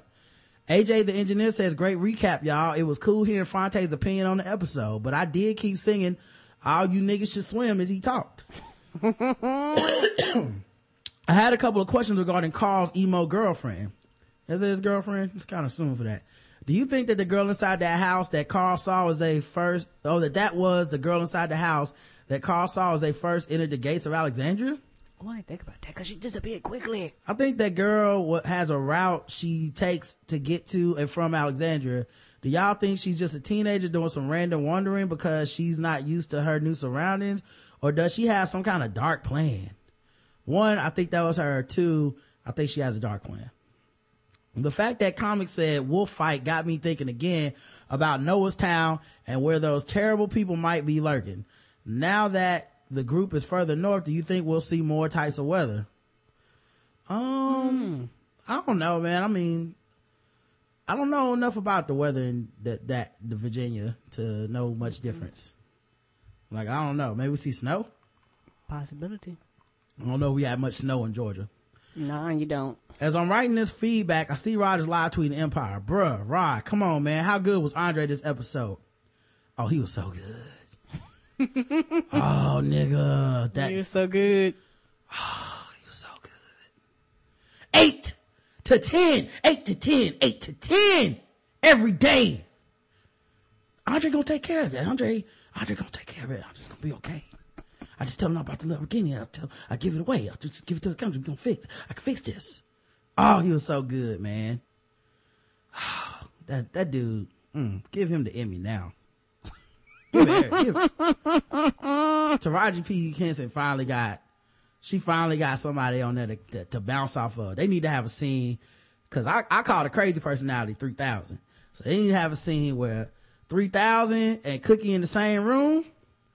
Oh, that'll be so good, man. And like, why did he go manic so fast? I mean, it's like he threw his medicine out that morning and that nigga was crazy by noon. Like, is that how fast it works? I thought that shit builds so. up. He, I- must, he must have missed several doses. my understanding was it builds up a tolerance like uh, you have like a couple of days before it wears off this nigga went batshit by noon it was like he missed one pill and showed up to work it was like oh oh, oh the shit Ah. he was the best he was oh uh, I was worried as hell when that elevator stopped with all of them on still on the inside. Me too. Uh, there was so many damn bars dropped this episode, nigga when he suplexed the basketball rack. Bro. Oh my, this nigga body slam the basketball rack. Oh, when the security laid him out, he laid on the table like Jesus. He put both his arms up there. I was like, uh-uh. okay, okay, baby, okay. Oh, this is, I love Andre now. I was worried as hell when that elevator stopped with all them inside. There's so many bars dropped this episode. I might have to watch it again. Peace, y'all. Have a good weekend. Yep. You too, sweetie. Oh, Karen's missing out. Justin's fucking up. I know, I know. Everybody needs to be on this shit. I, I can't stress it enough. Yeah, I'm gonna get ca- I'm gonna get caught up so we can do the book club with uh with uh Nick Jew and uh, Leonard Brothers. So we can so for those of you that have not uh read the second book book club, you have months now, but apparently but you're gonna have a little bit longer, and then we'll be reviewing that. Eight episodes in and it's got ratings records is risen every week. Right? It's almost it's almost just as high as The Walking Dead. This is crazy. I love it. Andre gonna, Andre gonna fix this. Andre gonna make it okay. I bought a Lamborghini. he said that shit. Uh, he tried to slide that shit in. I bought a Lamborghini. Uh, anyway, Will in Toronto said another dope review. Man, I was laughing my ass off when Carol walked out of that door looking like Martha Stewart. Angela and Angela Lansbury mashed up. She's selling that image hard to these Alexandria folks. She's playing them like a fiddle. Can't wait till Glenn get a layer, get a, get the latum pause on that punk ass dude. One episode in and I already can't stand his ass. Yeah, Aiden or whatever his name Oh, was. oh yeah, mm, he gonna. Uh-huh. I'm trying to tell you, if Glenn don't fuck him up, you know who can fuck him up, Daryl. Yeah, Daryl didn't want to fuck around either. Yeah. Uh, Chris from Hawaii says, really good episode. The Walking Dead recap was funny while still hitting all the important parts of the show. Fon- uh, Phonte, as before, was a great guest, and it was cool that Justin don't know how to act around company and was his usual ratchet self. True. All of that is true. And, uh, the poll was, is Ben Carson a serious presidential candidate? Yes or no? 91% of the audience says no.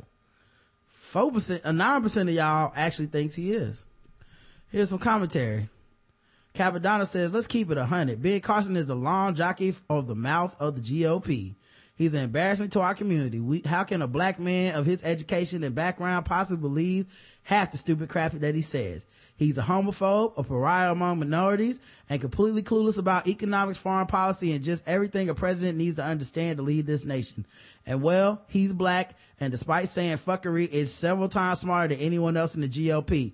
So no, he's not going to become a major player in the primaries, but he will be making that book deal by the end of the year, talking about all that he learned running for president which will be little more than crappy right-wing talking points from 1986. But hey, he learned something. He's the go-to pull up your pants Negro since Bill Cosby couldn't seem to keep his pants out in the front drugged, uh, uh, keep his pants on in front of drugged women since 1963. This is too long, but I really can't stand these handkerchief heads, buck dancing, toms, the coons. Not book dancing. Good God. Clowns and conservative kingmakers march out every year. They keep presenting these clowns as bizarro Obama. The problem is that most of these guys are one way or another complete train wrecks. Herman Cain had the not so secret side piece and was an admitted coward. Allen West had, was complete loon and possible rapist. Michael Steele was just too nice and sensible that the Republicans chased him out of GOP and on the MSNBC. The only Republican black guy who could pull in pe- person of color votes is possibly Colin Powell, the only member of the Bush administration most sane people kind of sort of like. Who never run. And he pretty much abandoned the party after all their fight, oh, their fight over Doma. Uh, yeah, well, honestly, Colin Powell said he was an independent. like he was, was like, hey, I work for them niggas, but that ain't, them ain't my niggas. Ben Carson, or as I, as I call him, Dr. Judas is a clown, a sideshow attraction, a anti-racism deflection shield for the full bore bigotry in the Republican Party. No different than Bobby Jindal or Ted Cruz. It's sad that such an accomplished man would let these devils clown him like this and tarnish his own legacy just for a couple coins from Rupert Murdoch. Man, Cappadonna getting more and more militant, man. You calling white people devils and all kinds of shit lately. Is everything okay at work? Do we need to check on you? Yeah, is, is your manager coming down on you hard or something, brother? Just calm down a little bit. Jesus Christ, man. Stay off them corners. Man. What's it got? What's it got written up? Prince Laurent says, hell no, he is not a serious contender. Conservatives will let some, him build some fame up now, but will strike his ass down during the primaries. There is no way they are going to let a black man run for president on their ticket. It does not matter how good of a job he's doing pretending to be stupid in these interviews. he will not pull in his, any minority votes because he has already came out too conservative on too many issues. But he will do a good job as being the newest black guy that shit on black people for a living. Yeah, I had a couple, I had my friends on the wing night list, mostly white dudes. Okay, only white dudes and Chris and me. Um, and he said, um, and one of them was like, I don't see why people wouldn't vote for Ben Carson. I said he's a joke. And they were like, well, he's a joke. How? I said, man, just look up his record on race and, and, and, and, and, um, LGBT issues. And they were like, um, I mean, but he was a surgeon and I trust a neurosurgeon that could, uh, separate conjoined twins more than I trust a community organizer. And I was like, what does uh, being a neurosurgeon have to do with being a president? Community organizer is way better fucking, uh, uh, experience for being president. Right, because you Secondly- organize the communities. Yeah, so they was like, well, just show me what he said about race or whatever. And I said, no, I'm not doing it. Right. He's not even serious enough for me to go Google and argue this shit over you. I know what he said. You can easily Google what he said. Right. Okay. I know off the top of my head, he compared Obamacare to fucking slavery and said it was the same thing. Get the fuck out of here. Vote for this nigga. Anyway. One thing I saw last year was these young new niggas are hop, hopping in on the Carson bandwagon. They were sicing Ben Carson just because he is homophobic. They were pretty much saying black people are comprising their faith, just compromising their faith just so they could support Obama, but they themselves refused to do so. And Ben Carson is the man they support. It was all good until Ferguson and the other events happened. Yep, he had several statements on Ferguson too. Mm-hmm. Basically blaming the black community for that shit. I saw them niggas complaining about Obama was not saying enough when Ben Carson hadn't said shit or on, or, or, or was on their ass every day, every day until they admitted that, Car- I was on their ass every day until they admitted Carson, what Carson was really about. Oh, he said some shit about Ferguson. Basically, the black community get a shit together. It's not, not to do with that racist ass police force that we actually have documented evidence of their Oh, racism now. right. By the way, um, newsflash America, um, that's pretty much every police department. Every single one. It's not just one row police department. Every police department where you find um uh a mostly white police force policing a community they don't live in. Excuse me. You're gonna see shit like that. That's the problem. They don't live in it. So they don't, it's a separation, a disconnect between Yeah. them and the community. And that's why here, uh, they got hot, but the, uh, the, uh, police chief here was like, hey, motherfuckers, y'all get out y'all cars and walk around these communities. Like he forced the officers to go into these communities and get to know the people. They have functions. They communicate. He was like, the problem is that it's a separation and your job is not to just, um, put down your fist of authority. Your job is also to protect and serve the people too, which is always lost in the cause. Yep. When you go, well, you're supposed to protect and serve. Because well, we're supposed to, you know, uh, dish the law, yes, but also protect and serve the people of the community. And, and that's what's very frustrating. And that's why when people don't fe- feel like they're protected and served, how can they take you seriously and take your organization seriously? Seriously. Yeah, you represent a threat to me and my community. And you're supposed to be our people that we trust to come handle shit. You know, not to mention, I, I you know, um, I'll go into it further probably tomorrow when we actually go some more into this, but, um, I told you so. This is why people listen to this show. You know, I sat on here probably for about 30 minutes to an hour and just broke down how deep the shit gets with criminalizing black people as a source of revenue for cities. Right. And none of this Ferguson shit has surprised me mm-hmm. at all. And shout out to Eric Holder, shout out to President Obama for being the first, the first people to actually make the connection and ver- and like put it out there in the public like you see this shit now. like you can't pretend you don't see it. You know, and that's what I appreciated about them. They They- had studies, stats, statistics. You fuckers can't argue that. Like- and if you do, you sound dumb. I always, I say, if you follow the fucking money, you'll see that this isn't just about racism. We have monetized racism. We need it now. America needs racism because it's a source of income for our privatized prisons, for our over militarized police, Right. you know, for the judicial system, where court costs on every ticket, where they're writing, they're writing tickets for motherfuckers walking funny Just being and black. mostly black people getting the tickets. You know, like that. This is the cost of business. Your Mike Brown's life, Tamir uh, Rice's life. These, this is the cost of business. They are Right. collateral damage. They are just what happens when you're policing a war zone, quote unquote. And You're by- gonna lose a few. Yeah, and by war zone, I mean the police are at war with the community in very many ways, with our civil rights, with our humanity.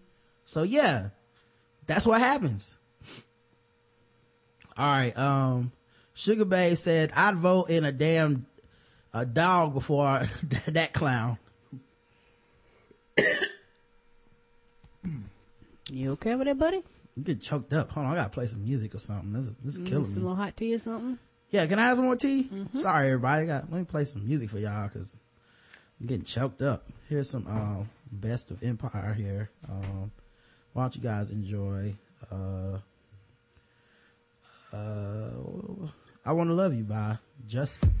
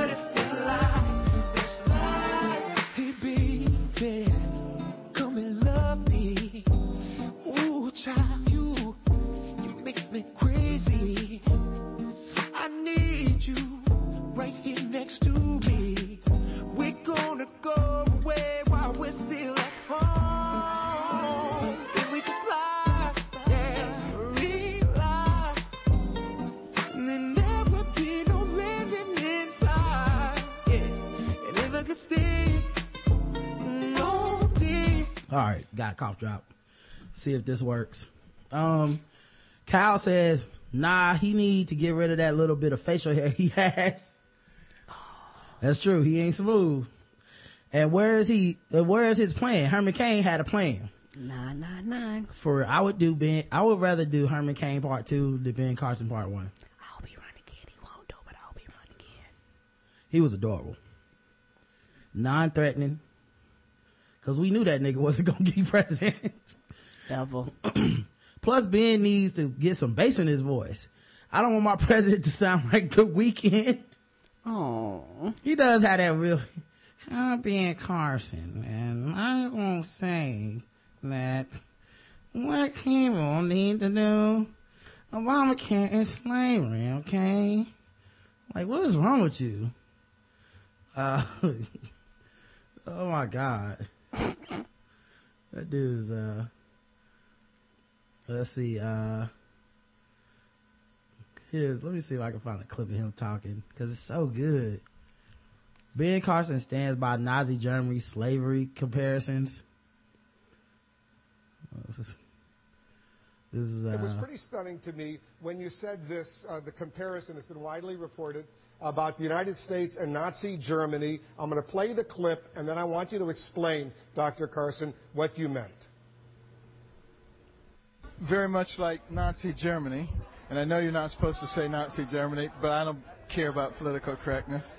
You know, you had a government using its tools to intimidate the population. We now live in a society where people are afraid to say what they actually believe. And it's because of the PC police, it's because of politicians, it's because of news. It's all of these things are combining to stifle people's conversation.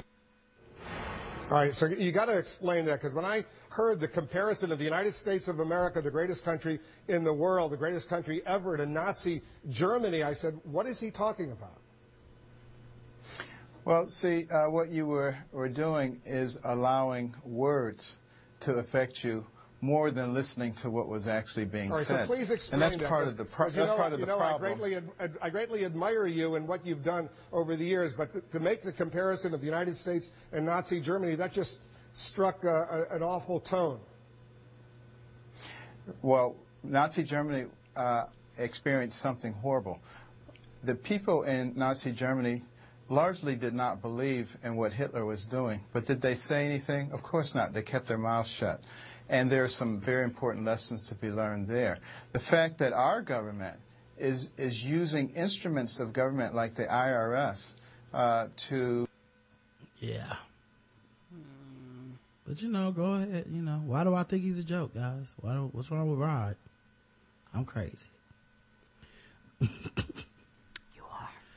Uh, Ratty Gatson says, one thing that struck me out about Dr. Carson comments is the underlying notion that you should be able to discriminate against gays because they chose to be that way, but that you shouldn't be able to discriminate against blacks because they can't change skin color. While racism and homophobia can be internalized, they are largely external phenomena. Lots of harmful stuff comes from prejudice and classification that comes from outside the person. No amount of being an acceptable black or good gay will change that.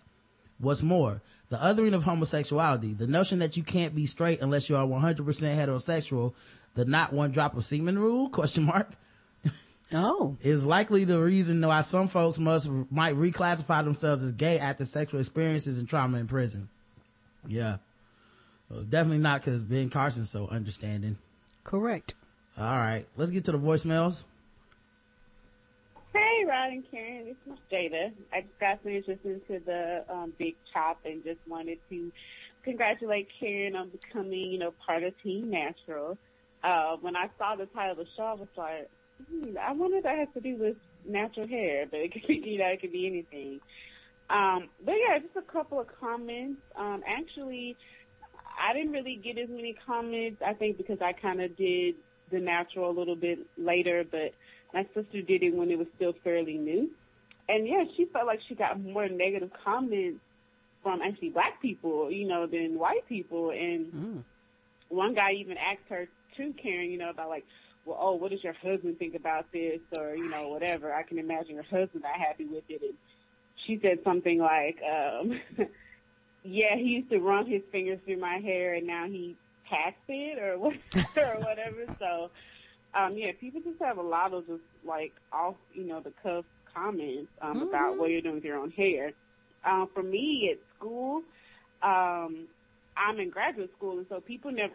I came to graduate school with natural hair, so people never knew me with like my perm hair, and I kind of caught people off guard when I came back from like the Christmas break and had my hair straightened. And um, I mean, yeah, I like I like my hair straight as well, but I really didn't know how to take the comments of some people, you know, saying like, "Oh, your hair is so pretty" or "It's so nice," like you know, um, you should you know, do that more often or something. So that kind of offended me to feel like, oh, you know, my curly hair not nice, you know. Right. Um, but also too, though, I mean, I learned even when I was younger that white people, um, it's, it's of course it's not as much of a stigma as with our natural hair, um, but even white people who don't have quote unquote curly hair, they have wavy hair, and but like I learned at cheerleading camp that they'll get up and they'll we you know they wash their hair every day and they will flat iron it every day. So even like you know people who quote unquote have this straight hair,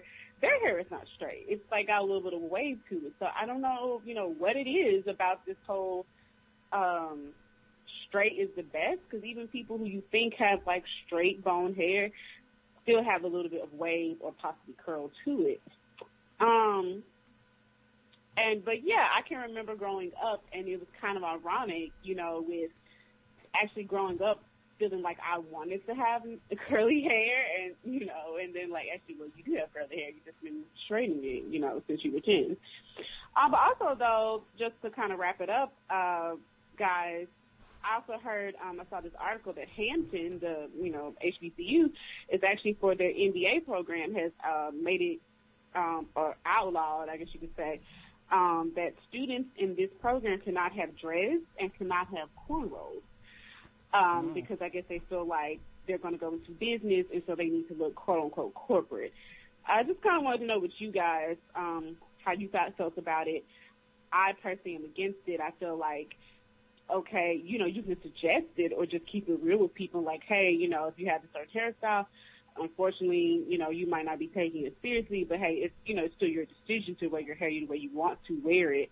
I just feel like once we start implementing these rules, um, to conform to, you know, the white man's whatever, you know, I just feel like we just give it even more fuel to, um, undermine, you know, our culture, um, and just what we are as, you know, just regular people with our, you know, our hair or how we dress or our names and whatever else.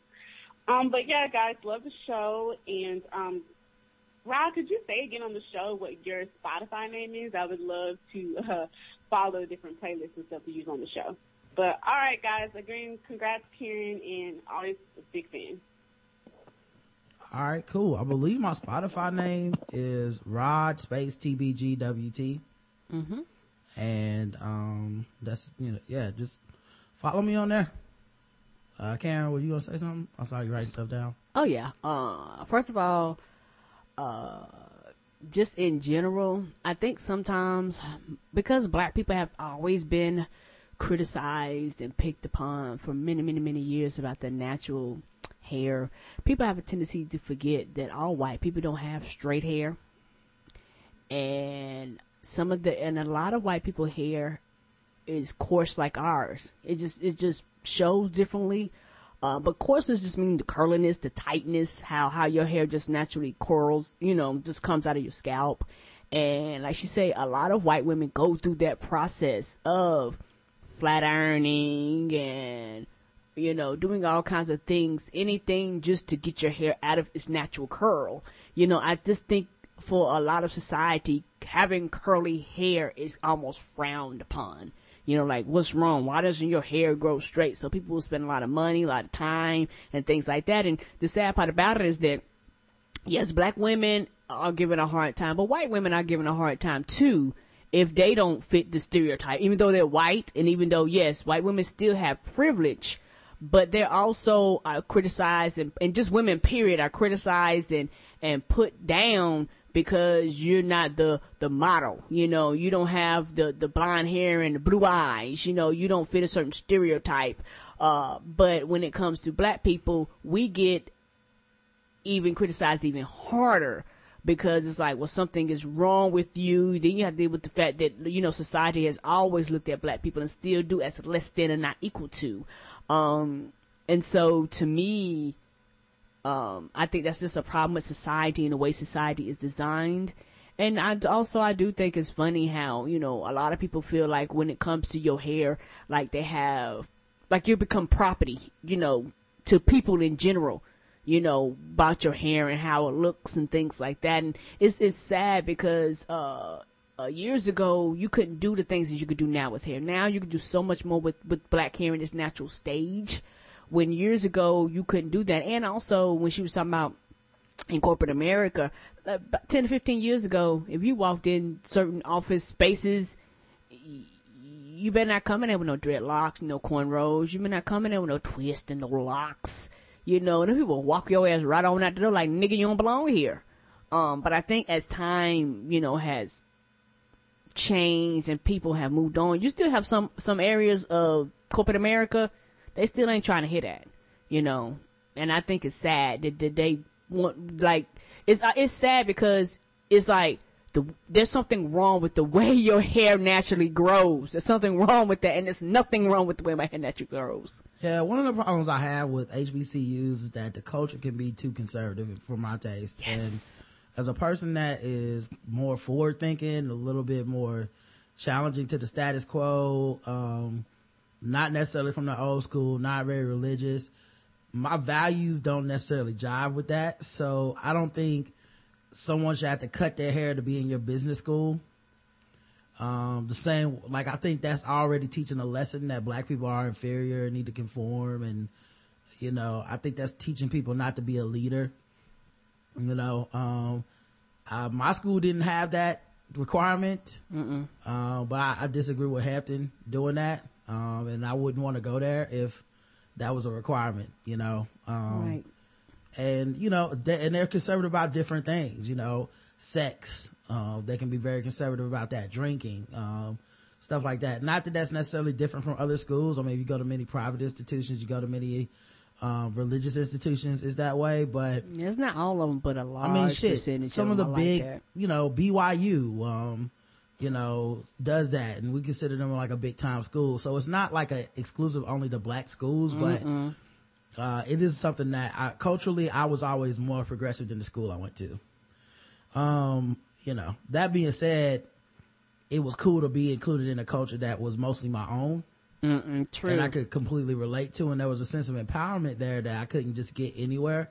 But I'm not somebody that's just gonna tell you, well, no, no, no, HBCUs are perfect, and and everybody else can suck a dick. Like, no, they they had some flaws too, and I'm sure if I would have went to another university, I would have found flaws there too. It's just can you find what best fits you, and if you can uh suit if you, if you can deal with it. Next voicemail. Hey guys, it's Howard. Uh, just wanted to say, happy 900 episodes. Good job, guys. 900 episodes of greatness or whatever amount of shows you want to consider the good ones. That, I consider them all good.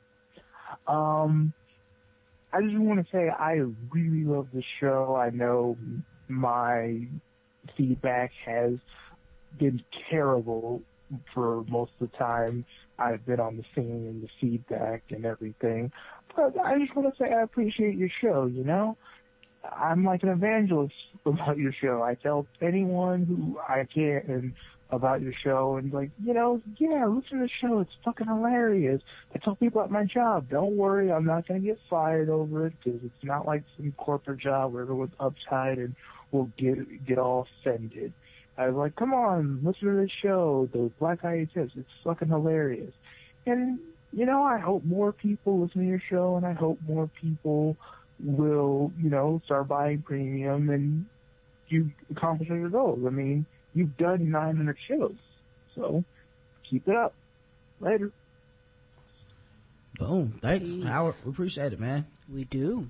uh definitely a milestone and uh you know glad we were able to get here so far Mm-hmm.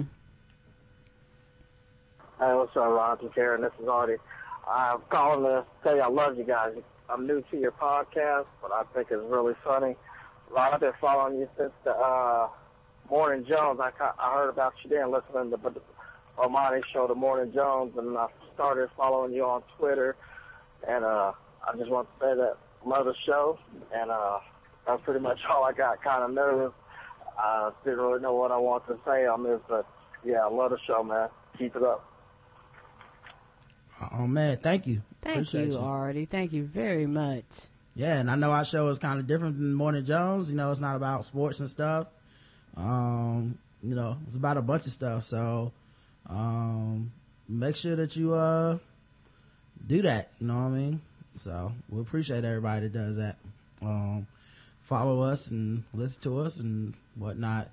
Um, gotta read these emails. Phone lines are open 704-557-0186. 704-557-0186. Uh, Kimani writes on my own big chop in the future. Hola, Rodimus and Karen. Episode 898 was ironic to me because I'm thinking of my own big chop. I've come to a realization that I'm going to have to shave my head pretty soon because I'm thinning at the top. Oh, hold on. Got a phone call. Hey, you're on with the Black Guy Tips. Hey, Rod. Hey, Karen. It's Leslie Mack. How are you guys? What's going on, Leslie? How, How you doing? you doing? I'm doing good. First, I wanted to congratulate you like everyone else has on your 900th episode. It's, you know, awesome milestone and just a testament to the amazing work that you guys do. And I know um, how much work and time you guys put into it and just, you know, we all really appreciate it. Um, and I'm just in awe. So that's, that's just awesome and congratulations. Um, uh, but secondarily, I wanted to just chat with Miss Karen, uh, Queen Karen, as I like to refer to her, real quick, um, about her her big chop and um, just let her know how appreciative I am personally about her sharing um, her decision with us and um, the things that she's gone through before and afterwards. I think a lot of times, um, while obviously it's a very personal choice, um, the stigma of making the decision sometimes um, makes us quiet about it. Correct. And it's been really great to hear you talking so openly about it. And I know you guys share so much of your life, and I just appreciate you, um, you know, sharing this part as well. It's really powerful and um, and says a lot uh, to all of us out here, uh, holding you down um, on the female end of things. And and I also um, would say there's a unique thing with black women and their hair, and especially deciding to go natural. That you know we're not just receiving messages from you know media and business and all of these other things that tell us to conform, but I have found that older generations of black women is another big pressure point for us Yes. in making this decision. You know, when I went natural, my mom said to me, "Well, what are you going to do with it?" Mm-hmm. like asked me that question, I was like, well, I'm, I'm just gonna let it do whatever it wants to do. Like, I, I, I don't need to do anything. Um, but I, I do know that you know that generational transition from um, needing it to look done, quote unquote, or have something done to it, um, is definitely a big pressure too. So. Um, and the last thing that I appreciated about your sharing your story is your acknowledgement that it's a personal decision and a decision to relax your hair or to wear weaves or to go natural. It's okay, whatever decision you make for yourself, whatever works for you. Um, and I liken that so much to this. There was a big um, push, you know, when feminism was really taking off, where people would be looking down on um, stay-at-home moms, for example, like, oh, you're not a feminist because you stay at home. And it's like, no, this whole feminism thing was supposed to be that we have a choice to do whatever we want. And so I hope that people see the natural hair movement the same way, that it's not about you being forced to do something, but that you have the option to do whatever works for you. Hmm. Correct. Well, I agree.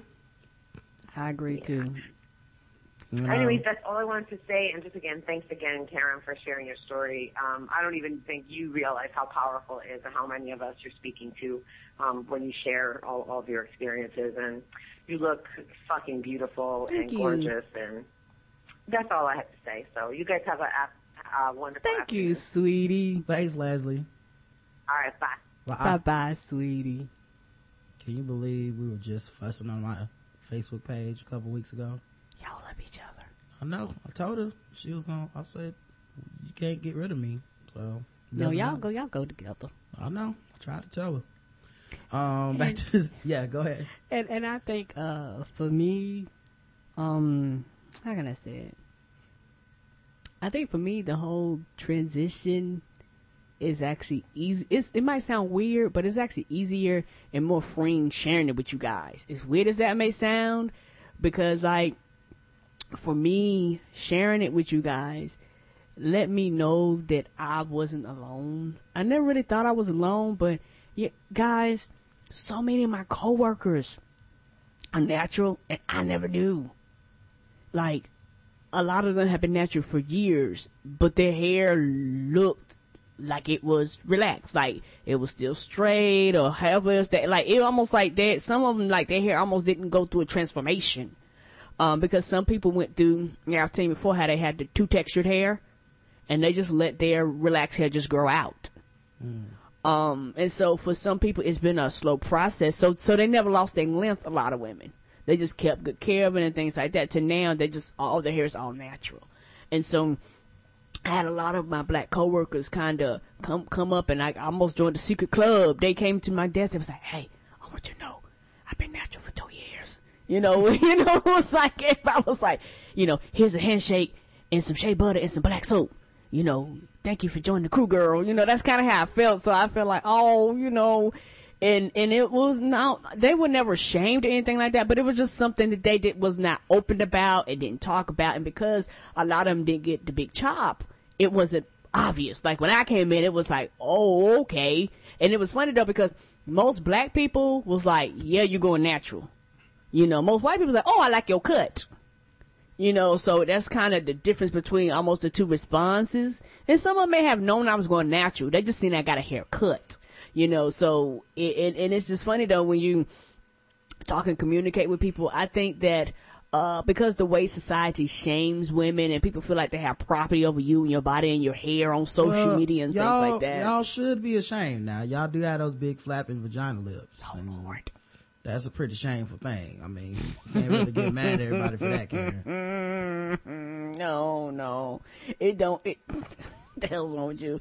Um, and it scare all them anyway, and they just go, "Rrr, get to running because oh lord, they they they they they they over there just a flapping away, and I don't know what to do. They making me feel uncomfortable. all those ovaries and and, and, and uteruses over there talking to each other. We don't know what to do. It's a lot of work, Karen. So um, so they go on to say, I've come to the realization that I'm going to have to shave my hair pretty soon because it's thinning at the top and I'm not going to be walking around with a cul-de-sac at 25. I'm holding back on shaving it all off because a lot of women like my hair when I don't cut it down for a month and curls up. Anyways, to the main, to the more important and beautiful choppy, no offense, future bald bearded brother. I, I went and saw your pictures and Karen, they are beautiful. like, like Layla, I had a lady friend do the big chop about two years ago and I was sort of taken aback the first time I saw her because it was such a shock. The more I was around her, the more I came to love it and any woman that has the natty. I don't know if you be up for it since you don't like messing around with your head, boss lady, but I think you look good with some Bantu knots uh, when it grows out. Uh, love you guys and your black love. Thank you, because it's one of those things where I don't know, because because everything is so new, I don't know where I'm gonna go. Like if that makes sense, like I, I just don't know. Because now I'm to the point where I'm gonna let it grow, and we're gonna decide from there. As weird as that may sound, so everybody gonna be going through the process with me because I, I just don't know what I want to do or where I want to go.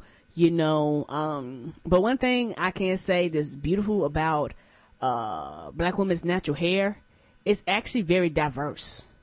You can flat iron it, you can twist it, you can uh do cornrows, you can uh, do dreads, you know, you could do twist, you know, you could do so dreadlocks.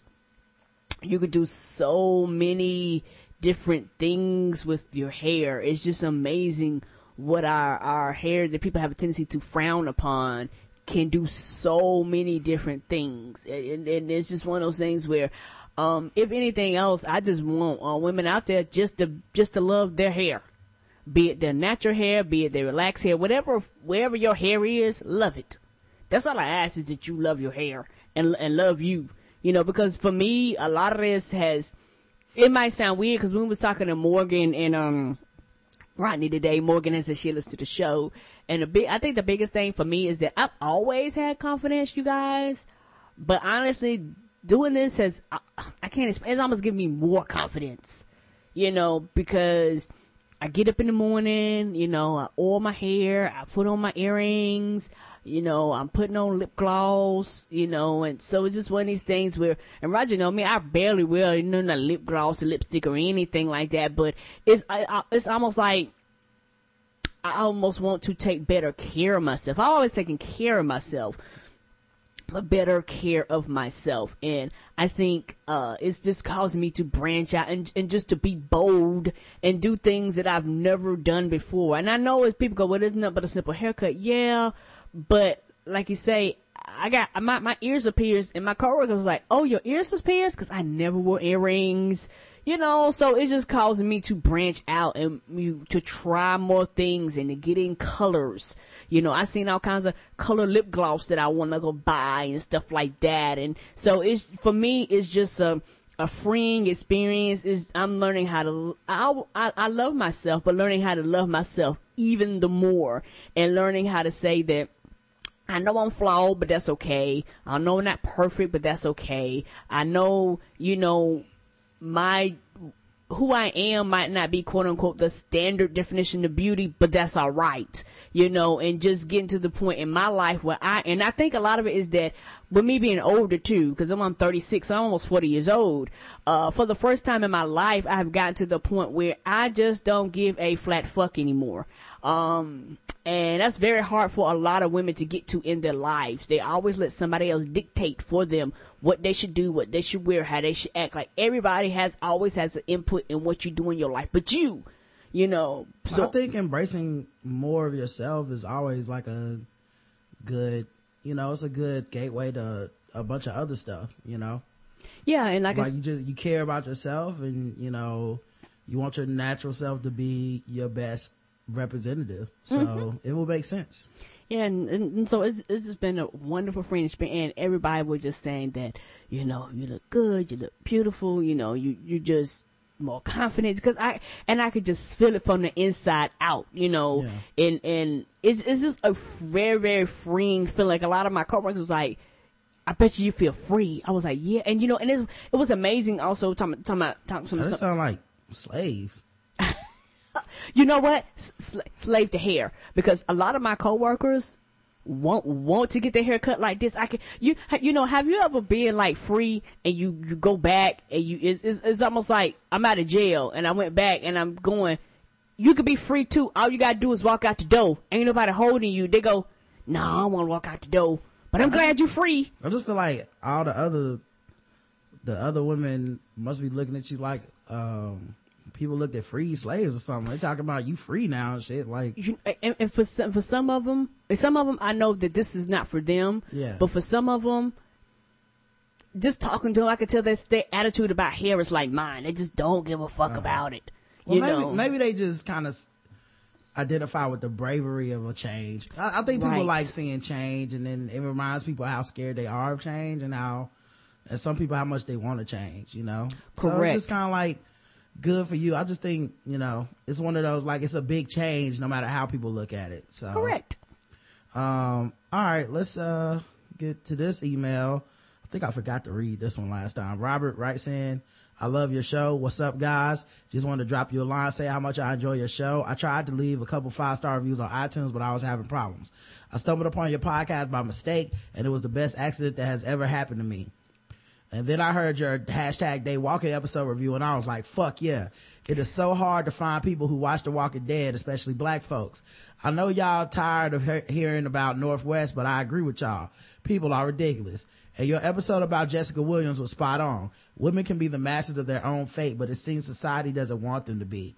And lastly, I love the fact that y'all are a black married couple doing this podcast. There aren't too many images or voices of black love in the media, so I'm proud that you guys are holding it down. I know this email is late, but better late than never. keep, please keep doing what you're doing. Long, live long and prosper. Oh, thank you, sweetie. Thank you, man. Um, that was before Spock died that they wrote that. Alpha Young said episode 900, mom's work. It's been a while since I got at you guys. I'm watching the Ferguson Mayor's press conference as I write this.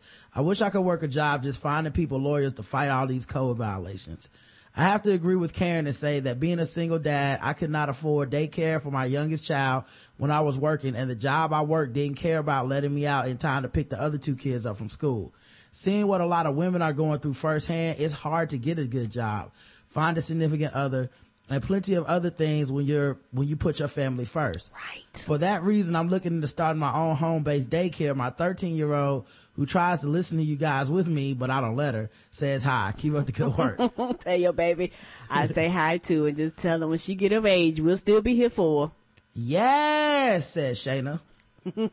hey, Karen and Rod, Queen Karen. Thanks for sharing your Black Girl Truth episode 898. And girl, you look good. Thank you. I was also raised in the South and growing up with the exception of a few dudes with locks. I didn't know anyone who had natural hair relaxes. Relaxers were just normalized. Mm-hmm. It wasn't until I went to school at FAMU that I saw so many other black women with natural hair. I always envied them. I'm, I am also lazy as hell. Uh, I was your classic relaxer with a ponytail girl, and I envied them because their hair was so beautiful. But I was scared to disappoint my mother, and I was really sensitive, so I wasn't sure I could handle the criticism. But after college, my lazy girl took over. I realized that it made no sense for me to spend all this time and money getting my hair relaxed only to wear it in a ponytail most of the time. Right. I'm not attached to my hair at all, so I dig the big chop. Even still, it was the first time in my, I did the big chop. Sorry, not dig, I did. Even still, it was my first time in my life that I could remember when I learned what my natural hair texture really was. I enjoy put, I even put on, I even put on my most feminine outfit out of fear that my family would think I look boyish.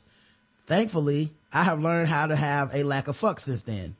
And in the queer, Karen was just talking about that. Right. And in the queer community, there's less, uh, pressure to conform. Now I've had a mohawk, a little afro, a big afro, and no hair, and I love it all. But Karen, as a fellow member, uh, fellow member of Lazy Girls United, Yes. let me give you some advice if I may. Our natural sisters, although we love them, are very opinionated about natural hair. They will tell you all this shit you need to do and everyone will tell you something different. But they don't know the joys of naps and extra sleep in the morning. I hope you have been enjoying this, by the way. I have. Find that one product that works for you. Yes, one. And it doesn't have to be nuts and berries and mayo and avocado either. Just find that one, that one product so you can be about this wash and go life and get that extra sleep. And Rod, I know you don't like congratulations for not being a dick of a husband, but your words were, I like that everybody knows that at this point. Everybody's like, all right, man, I'm about to congratulate you, so keep it cool. Um, all right. Uh, but your words were really powerful. Saying I don't want to stand in your way is more than saying I love you no matter what. And even though you were just a pair of hands in the shopping trip, there's something to the idea of taking a journey with Karen. My dad did the same for my mother who went natural after 50. Before I go, can I say that I love those moments when Karen just gets to speak freely? Karen, you are so delightfully honest and there is something so refreshing about it. Most of us rarely take the opportunity to just speak our piece without thinking twice. And when Karen does it, what comes out is so insightful. It's one of the reasons I love the show. Until next time. Oh, thank you. And you know what? I, I'm, I was that girl too, cause right to tell you, like I get to relax, it be all curly and pretty. People would see it on Saturday. And by the time the Walking Dead come on, that shit be flat. It'd be pushed back in the ponytail. Like, cause I was like, I guess no fucks. I'm not gonna curl it. I'm not gonna put no maintenance behind it. Mm-hmm. Nope. Uh, I, I don't think I read this one. Did I read, uh, Karen Queen of the podcast ad libs? What's going on, guys? Another week of great material. I know you guys have the audio play going with Shadow Dog Productions, but, uh, I'm gonna need a mashup of Karen's ad libs.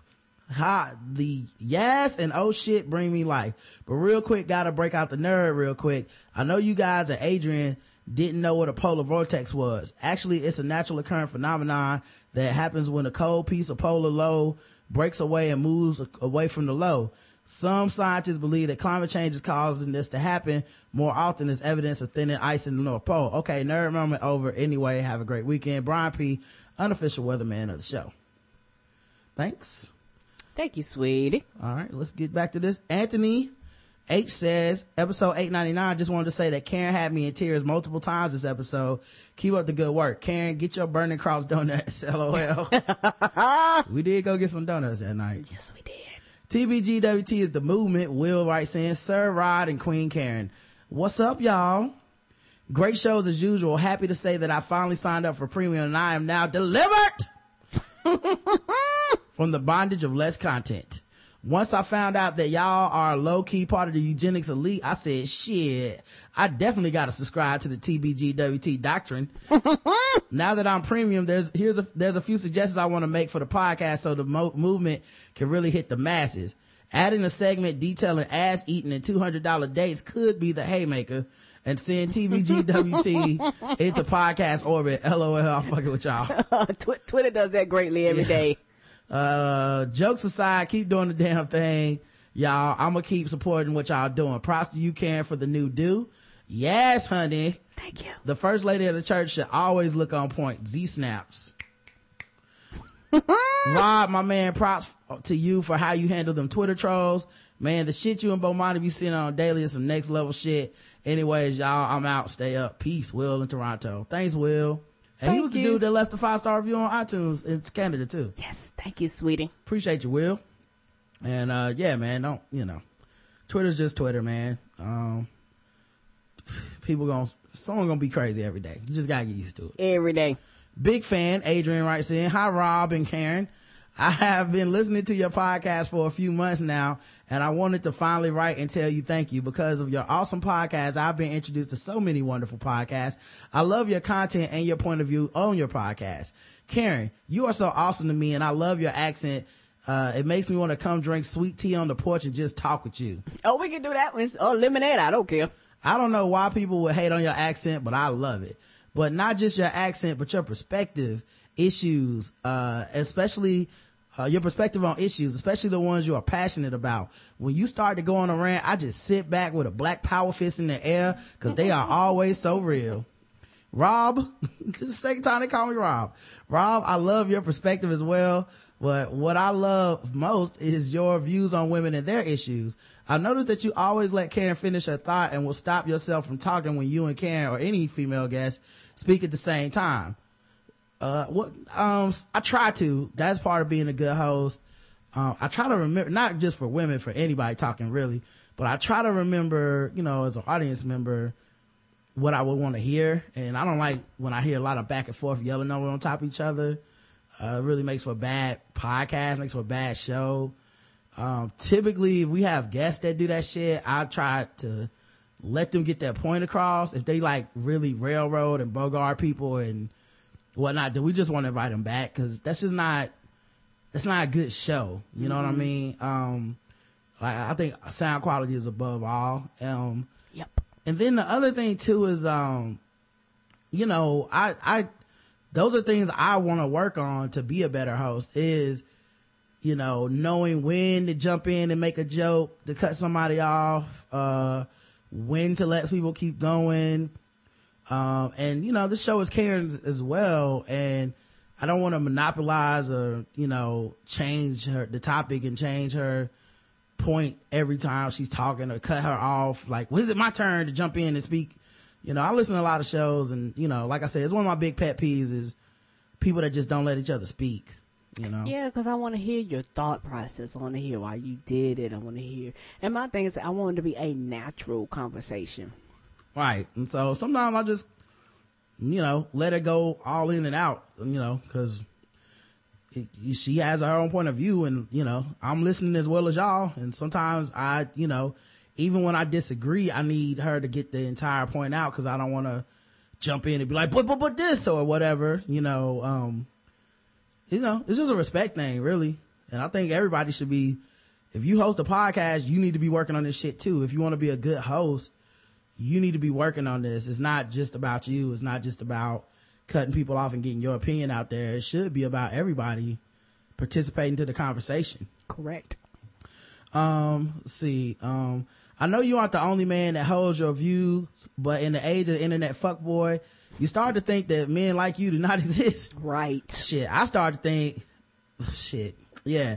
like I, there's a lot of shit when we did like talked about Ray Rice, and it's not just the internet, but just being like on the ship with just like a couple other people that was like, yeah, I think it's wrong to be hitting Right. your woman. You and Chris and Phenom and uh, Aaron, was- Aaron, like it, it, it was about put like this. It, it may have been ten of y'all on that boat.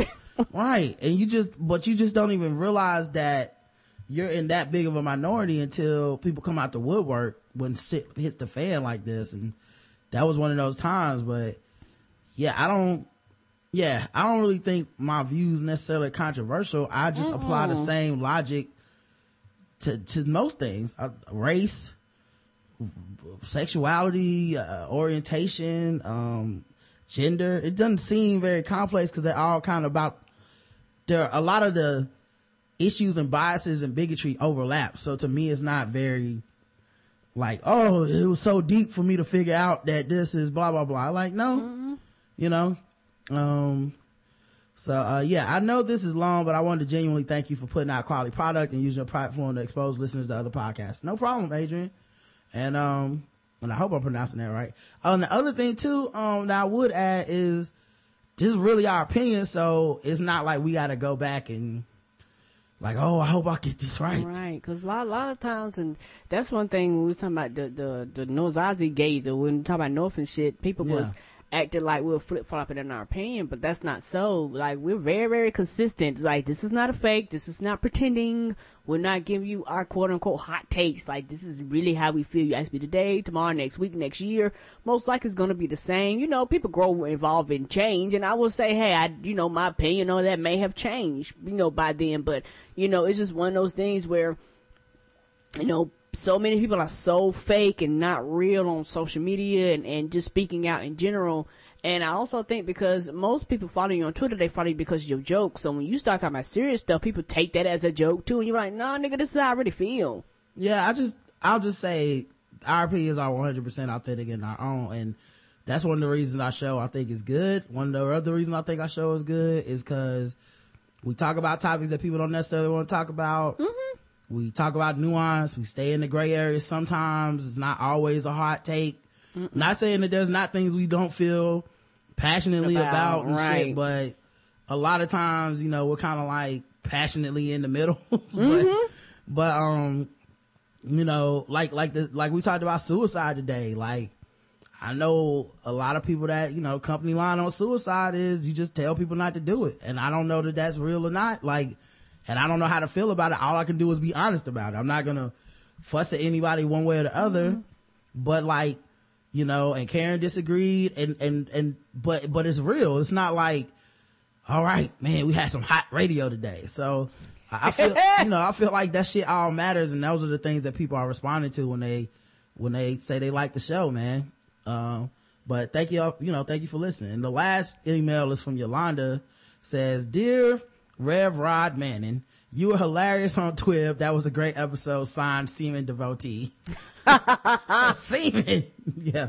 Uh, I appreciate you, uh, for listening, man. I had fun on TWiB.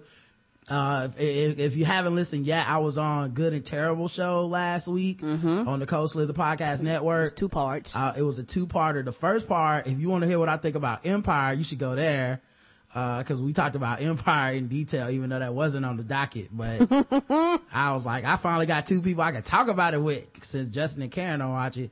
And then, um, the second part was how to get away with murder finale. We recapped that.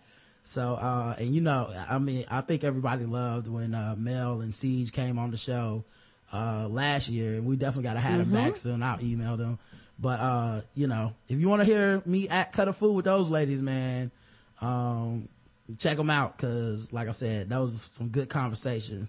Um, and I already posted some of the other stuff that we've done this week in the last couple of weeks on the website. I did a new like guest appearances post. So anytime you need more Rod and Karen, maybe you're not a premium person, you just want to hear more of us on different topics. You want to hear Karen on The Walking Dead. You want to hear me talk about Scandal. Those are places you can go to hear that stuff. Cause you know, we don't always have and share the same interest and talk about the same stuff, but you know, that's a good place where you can get some bonus stuff, man. All right. We'll be back tomorrow. Oh, 10 wait a minute. Talk oh, about uh, the stuff we got sent. Oh man, our girl, girl Davis, who we've been wondering like where she been. she uh sent us a whole bunch of uh cool treats in foreign language that we couldn't even read. Um, They were she- delicious. We haven't get through them all, but they good. and she gave us a, a, a handwritten letter um that basically said that you know she had been struggling with some bullshit at work and like had to leave uh the country uh and go back to london which is sad because she was enjoying it so much there um in korea. Um and she sent us a bunch of snacks and like gave us ideas of how to eat them and stuff and we've been eating them up. And you know uh you know we definitely had missed her, um, but we kept her company for the last two years, and she wrote us this nice handwritten letter um, that I don't know if she wanted us to read on the air or not, so I'm not going to. Right. But um, you know, man, thank you so much, girl Davis. We we love you and we appreciate the gift, man. We we definitely been eating up those snacks. And we're gonna try that stuff with rice that you sent us too. Mm-hmm. Um, so yeah, we'll be back tomorrow, 10 a.m. ish. I don't know what time we're gonna do the show. And then I think also tomorrow we should be on um Insanity Check uh for movie trailers review, reviews with Chris.